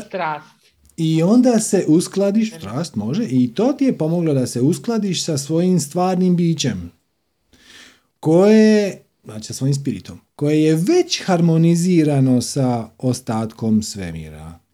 I jedina opasnost koja se tu može po putu dogoditi je da tvoj um ne uzme zebi za pravo da ugradi dodatne uvjete kojima tu nije mjesto. Kao, je, je, ja ću vas učiti volit dokle god ste određene rase, nacionalnosti, dokle ste mi simpatični, dok eh, jedete šta vam ja kažem i oblačite se kako vam ja govorim i odete tamo kad vam ja kažem. E, to, to nije znak inteligencije. Jer svaka... Točno, jer svaka inteligencija prirodno se ima tendenciju harmonizirati sa svim osta sa svom okolinom. Ovo što mi ugrožavamo planetu. Često mi se ljudi jave. Ono, treba spasi planetu. Ma ne treba. Stvarno ne treba. Koga mi spašavamo? Sebe. Sebe. E, planet je ok. Planeta je preživjela i udare meteora i asteroida i vulkanske erupcije i, i svašta i tsunamije i sve to i ledena doba i tropska doba. I onog trenutka kad mi sami sebe eliminiramo sa ove planete, planeti će trebati jedno par tisuća godina, neće od naše civilizacije ostati ni vijak. A, mislim da je tisuću godina dovoljno, ali evo, recimo deset. I onda će doći neka nova bića. Iz perspektive kreacije, to, mislim kako rekao, je li to bila šteta? Bila je neka civilizacija koja je imala perspektivu, napravili su određenu greške, više njih, time su se doveli do istrebljenja i ako te greške na neki način postanu dio kolektivne, kolektivnog iskustva i spriječe neku drugu civilizaciju da napravi takve greške, to je bilo izuzetno korisno iz kozmičke perspektive. S druge strane, da ono, kakav ćemo mi svijet ostaviti našoj djeci i ko će mene hraniti u, u penziji ako se raspadne ekonomski sustav? Who cares? Iz spiritualne perspektive. Će biti jedno vrlo zanimljivo iskustvo. Koje možda nećeš preživjeti. Pa šta ima veze? Jesi nešto iz njega naučio? E sad, sve ovo treba uzeti uzimajući u obzir da bi bilo jako dobro da tvoje privatno, osobno, spiritualno iskustvo bude harmonizirano i sa tuđim privatnim spiritualnim iskustvima kako bi ono bilo najkorisnije za sve, ali ono će biti korisno za sve čak i ako ispadne u navodnike loše. Znači, tu je ta, ta subtilna nijansa između bivanja najboljim mogućim čovjekom i imanja najkvalitetnijeg mogućeg iskustva. Ti ćeš privući ono iskustvo koje tebi treba da bi ti naučio više o samom sebi, ponekad i na negativan način. Napravit ćeš grešku, ili pojedinačno ili kao civilizacija, koja će te onda dovesti u situaciju da se suočiš sa nekim aspektima sebe od kojih si bježao i tako dalje i tako dalje. Tako da, da li postoje univerzalne vrijednosti? Da. Jedna. Zove se bezuvjetna ljubav. Možemo mi sad njoj dati puno naziva. Ono pa pravda, pa bivanje jedno sa ovim i onim i sve su to aspekti istoga. Ali postoji samo bezuvjetna ljubav. I na to tvoja volja. Tvoja volja da nešto istražiš, da nešto mm, iskusiš, da na neki način doprineseš, ali iz najviše moguće perspektive, jesi li ti doprinio ili nisi, potpuno je sve jedno. Znači, to je taj paradoks. U Zenu ti kažu, ti si beznačajna točka o kojoj sve ovisi. I kad, kad oči, shvatiš taj paradoks, to je taj sabi vabi, to je, to je kineski naziv um, ili japanski, nisam siguran. Znači, sabi vabi je onaj trenutak kad ti sjediš sam na obali mora. I kažeš, vau, ono, Bog, kreacija, svemir je stvorila svu ovu ljepotu.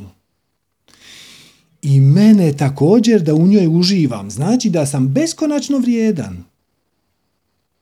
Istovremeno, kad bi ja sad tu nestao, niko ne bi primijetio. Ovo stablo se ne bi maklo, ovaj kamen se ne bi maklo, ovi valovi bi nastavili udarat. Ja sam potpuno nebitan. A opet sam toliko beskonačno vrijedan da je sve ovo doslovno kreirano samo za mene. Postoji samo jedna, jedan subjekt tvoje realnosti, to si ti, sve ostalo su objekti. I kad uočiš taj paradoks, kad se nađeš u centru tog paradoksa da si istovremeno potpuno nebitan, potpuno bezvrijedan i istovremeno beskonačno vrijedan, da cijeli svemir ovisi o tebi, onda shvatiš da najviše što možeš poduzeti je da budeš običan. Da jednostavno otkineš svoj ego i kažeš, ok, bit će šta bude, ja ću doprinijeti najbolje šta mogu, kako ću znat da je to što ja doprinosim harmonizirano sa potrebama drugih, tako što je to moja strast i moje veselje, jer nema strasti i veselja u donošenju, u unošenju patnje drugim ljudima u život, osim ako to izracionaliziraš kroz um.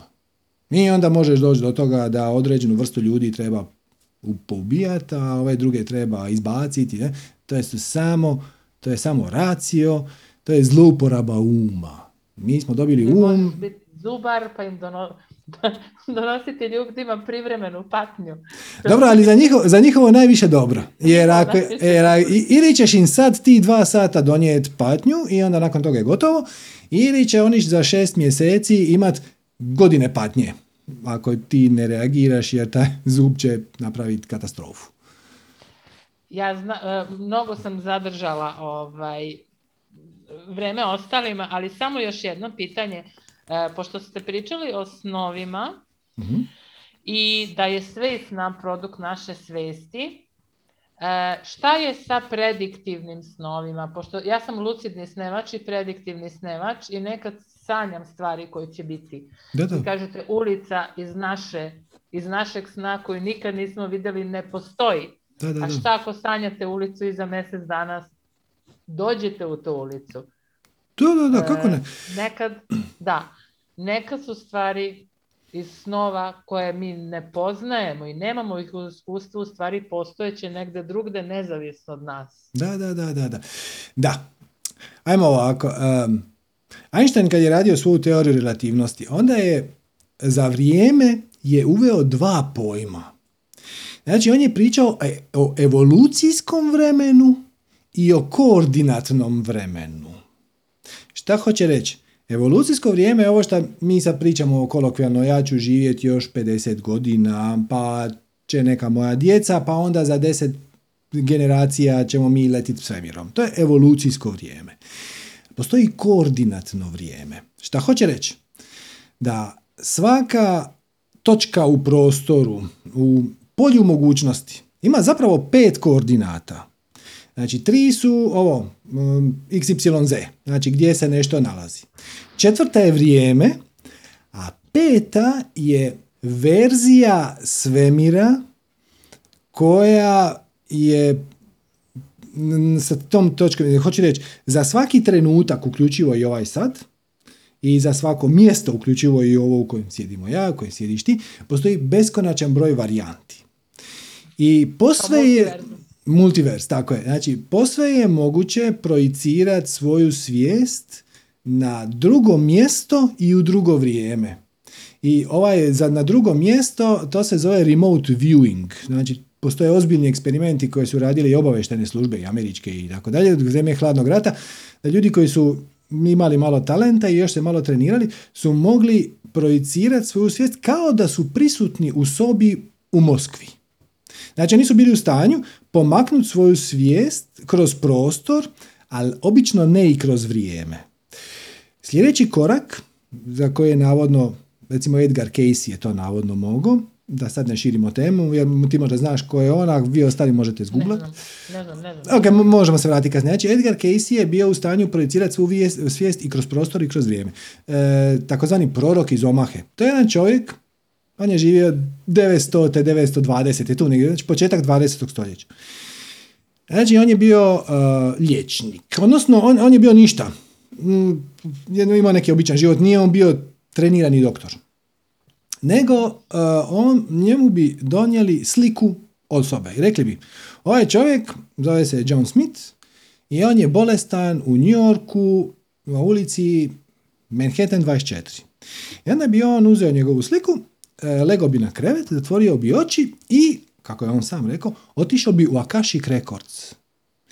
I onda bi on u Akashin bi pogledao šta se tom čovjeku dogodilo onda bi se vratio i rekao, taj čovjek boluje od toga, toga i toga. Zbog toga, toga i toga. A lijek je to, to, to, to i to.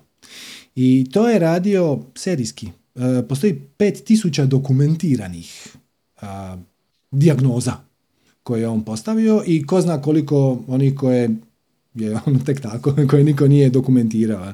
Znači on je bio u stanju pomaknuti se i kroz prostor i kroz vrijeme, otići na mjesto gdje je zapisano koja je to bolest sad, odakle je ona došla i šta treba napraviti da bi se ona I još postoji peta koordinata, a to je verzija realnosti sa tom točkom perspektive unutar prostora i vremena, jer za svaki prostor vrijeme postoji beskonačan broj paralelnih realnosti. Ti si očito u snu, u stanju, preseliti se u drugu koordinatu prostor vremena. A to je to. To je zašto samo u snu, a ne na javi? Vjerojatno zato što podsvjesno ne vjeruješ da to možeš. I onda ti treba san da tvoj um otpusti zamišljena ograničenja. Možda ih nikad nećeš nadvladat. Možda će ovaj život ostati u tome da ćeš ti samo kroz snove moći se projicirati na razna mjesta, ali to je, to je osnovna ideja. Ti možeš u snu se prebaciti u drugu koordinatu prostor vremena. To je nasledno. To je nasledno po ženskoj liniji kod mene u porodici. To je skroz ok. Igraj se malo s time, možeš vježbat. E, šta si rekla, radiš lucidne snove ili, ili astralne? išla, e, ne, ja sam, nisam ja to namjerno, ja sam kao dete imala lucidne snove, gdje ja u mhm. snu ostanem svesna toga da, je, da sanjam i da je to san. Mhm, mhm. I onda sam se jedno vrijeme krenula igrati sa tim kad znam da je ovaj, san u snu, onda počinjem eksperimentirati šta ja sve tu mogu napraviti. Da, da, koje su mi mogućnosti u snu. Ali onda sam recimo, mislim sam imala 20 godina kada sam ja rešila prestanem to raditi jer sam negdje shvatila da ako ja kontrolišem tog sna i ako da onda nikad neću moći da iskusim ono što je sam negde pripremio za mene. Ok, mada... Tako da sam prestala eksperimentisati i počela sam samo puštati da vidim, znači da sanjam e, i zapisivati snove nakon sanjanja. Svačam, svačam, ali opet ako si, dovoljno, ako si dovoljno iskrena prema sebi pre, prepoznaćeš da nije baš da ti kontroliraš te snove. Možeš, imaš više slobode u kontroliranju svoje reakcije, ali svejedno u tom snu, iako si ti lucidna, se događaju stvari koje nisi baš predvidila unapred. Mm, ali mogu ih promeniti i mogu prizvati. Pokušavala sam da stvorim drvo. Da, ne znam, ako je neko, ako mi se pojavi lik, ako se pojavi nešto jako strašno u snu, da ga umanjim, da ga pretvorim u nešto drugo, da ga vežbala sam. Ili samo kažeš onda stop. sam rešila, onda sam mhm. shvatila jednom trenutku da ja nemam istinsko iskustvo straha u snu. Zato što kad mi nađe nešto strašno, ja ga prosto izbacim ili promenim. Onda sam rekla, hajde, onda sam prestala to raditi, jer čisto sam smatrala da, da možda Dobro, je li, je li imaš namećem sama sebi Svačam, a je li imaš osjećaj da se dio tog iskustva preselio u stvarni svijet, da zbog tog iskustva ti je ova realnost, budna realnost, malo lucidnija? Da imaš malo... A, svakako. Da, da, da. da. Tako da to iskustvo je za sada ispunilo svoju svrhu i ne moraš mu se više nikad vratiti, osim ako ti ne postane to velika strast. Da, proredilo se, proredilo se, ali su meni, ja prosto sam počela neke stvari na stvarnosti primjenjivati kao u snovima. Ja sam se bavila dok sam bila mlađa i mršavija. Bavila sam se padobranstvom gdje, mi je ja, gdje su mi jako koristila iskustva i snova gdje sam ja letela i vežbala letenje. Da, da. znači, manipulacija gore dok sam u slobodnom padu. Ja sam to radila perfektno kao početnik zato što sam imala iskustva i snova. Što je mhm. ljudima možda čudno, ali je zaista tako. Apsolutno. E, ali ima, još, ima, ima, još jedan tu detalj.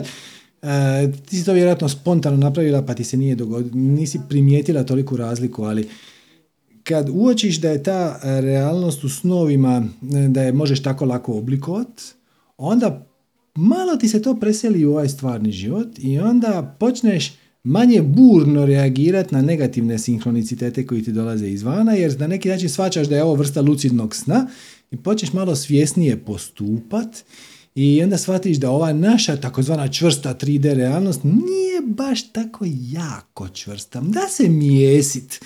Ne puno, ali možeš se malo. Je tako? Da, jeste, jeste tako. Jeste tako. Mislim, stoji, ja se slažem sa većinom stvari, nego da li ima veze sa tim što sam devica u horoskopu, ali sam malo cepidlaka, pa onda sad na te detalje tipa, ako je sve ovaj, usnu produkt naše svesti, kako vidimo stvari koje će zaista biti, kako vidimo zaista objekte koji negde postoje. E, tako da, Da, da, se ali uvijek, uvijek, shvaćam, ali- ali uvijek, se, uvijek Da. imaš sljedeću stvar, a to je da li je doista bitno, da li je doista relevantno. Ako je za tebe i za tvoj život relevantno da znaš kako sad postupit, neovisno o tome da, da sad znaš unaprijed, ako to napravim, dogodit će se to, ako to napravim, dogodit će se ovo onda nije posebno važno. Znači, dokle god ti si potpuno svjesna da te sinkroniciteti navode za tvoje najviše dobro, nemaš potrebe znat gdje će te svaki taj korak odvesti, u kojem smjeru i šta bi se dogodilo ako napravimo ovo, a šta bi se dogodilo ako napravimo ono. Nemaš potrebe istraživati. Ako imaš povjerenja u putokaze, onda ne moraš biti pod stresom znat cijeli put unapred. Znači, da ja sad To je sjednem... Da, To da, je i- dobar savjet. Imam tendenciju da izanaliziram unaprijed. Da, to je dobar savjet. E, ali nema potrebe jer ta potreba da shvatiš kuda te taj put vodi i šta bi se dogodilo u ovoj situaciji, u budućnosti, šta bi se dogodilo u ovoj situaciji, je zapravo oblik nepovjerenja u kreaciju. Jer i ja bih htio odlučiti, ali koji ja? Kad ideš umom to istraživati, onda odlučuje tvoj niži ja. Kad pustiš sinkronicitetima, onda zapravo puštaš svom višem ja da te odvede i onda te on navodi kroz uzbuđenje, kroz veselje, kroz radost. Tako da, svi ti eksperimenti sa gledanjem u budućnost su jako zanimljivi i simpatični dokle god ti daju um, uvid u to kako kreacija radi. Ali jednom kad shvatiš Da. kako kreacija radi, shvatiš da uopće nije bitno. Jer i onako si navođen prema najboljem mogućem scenariju i vrlo je teško pobjeći od svog ega u trenutku kad počneš, sad, ćeš, sad ću ja pogledati u budućnost, ako napravim ovo i budućnost ako napravim ono, pa ću onda ja odlučiti, a koji ja? Taj ja koji će u tom slučaju odlučiti je tvoj niži ja i on se nije u stanju vidjeti širu sliku. On ne može se harmonizirati sa drugim aspektima svijesti, sa kreacijom, sa drugim ljudima i tako dalje. Pustiš svoje više ja da te navede tamo jer ono uzima u obzir sve, ona ima višu sliku, ona stoji na vrhu planine i vidi puno bolju situaciju nego ti koji sjediš u dolini i vidiš samo 100 metara u svakom smjeru. Hvala. Malim, eto, svako dobro i ugodni snovi. Svako dobro. Eto ljudi, danas je bilo vrlo zanimljivo, eto stvarno zahvaljujem se sugovornicima. To je bilo to, prošli smo dva sata, još je ostalo par dignutih ruku, ali evo javite se sljedeći put, pa ćemo vas prozvat. Danas su, eto, spiriti su htjeli da imamo manji broj slojevitih pitanja, nadam se da vam je to bilo zanimljivo. Ostavite neki komentar na YouTubeu, na Facebooku. Ja ne odgo- tipično baš ne odgovaram često na komentare, ali sve ih pročitam. Tako da evo, ako vam je ovo bilo zanimljivo, cimnite, napišite s kojim dijelom ste rezonirali, pa možda ćemo, možda će nas onda sinhroniciteti, naravno, pustit ćemo naše više ja da nas vodi tamo gdje već trebamo ići, ali evo, zanima nas vaše mišljenje, pa nemojte se ustručavati napisati po neki komentarčić. Ako vam je ovo bilo zanimljivo interesantno, evo, molimo da nas podržite sa nekom donacijom, makar i simboličnom, na www.manifestiranje.com kroz donacija. Svakoj donaciji smo ono, beskrajno zahvalni. I eto, uživajte u ostacima ljeta. Nadam se da će nam se topli dan još vratiti malo. Svako dobro i namaste.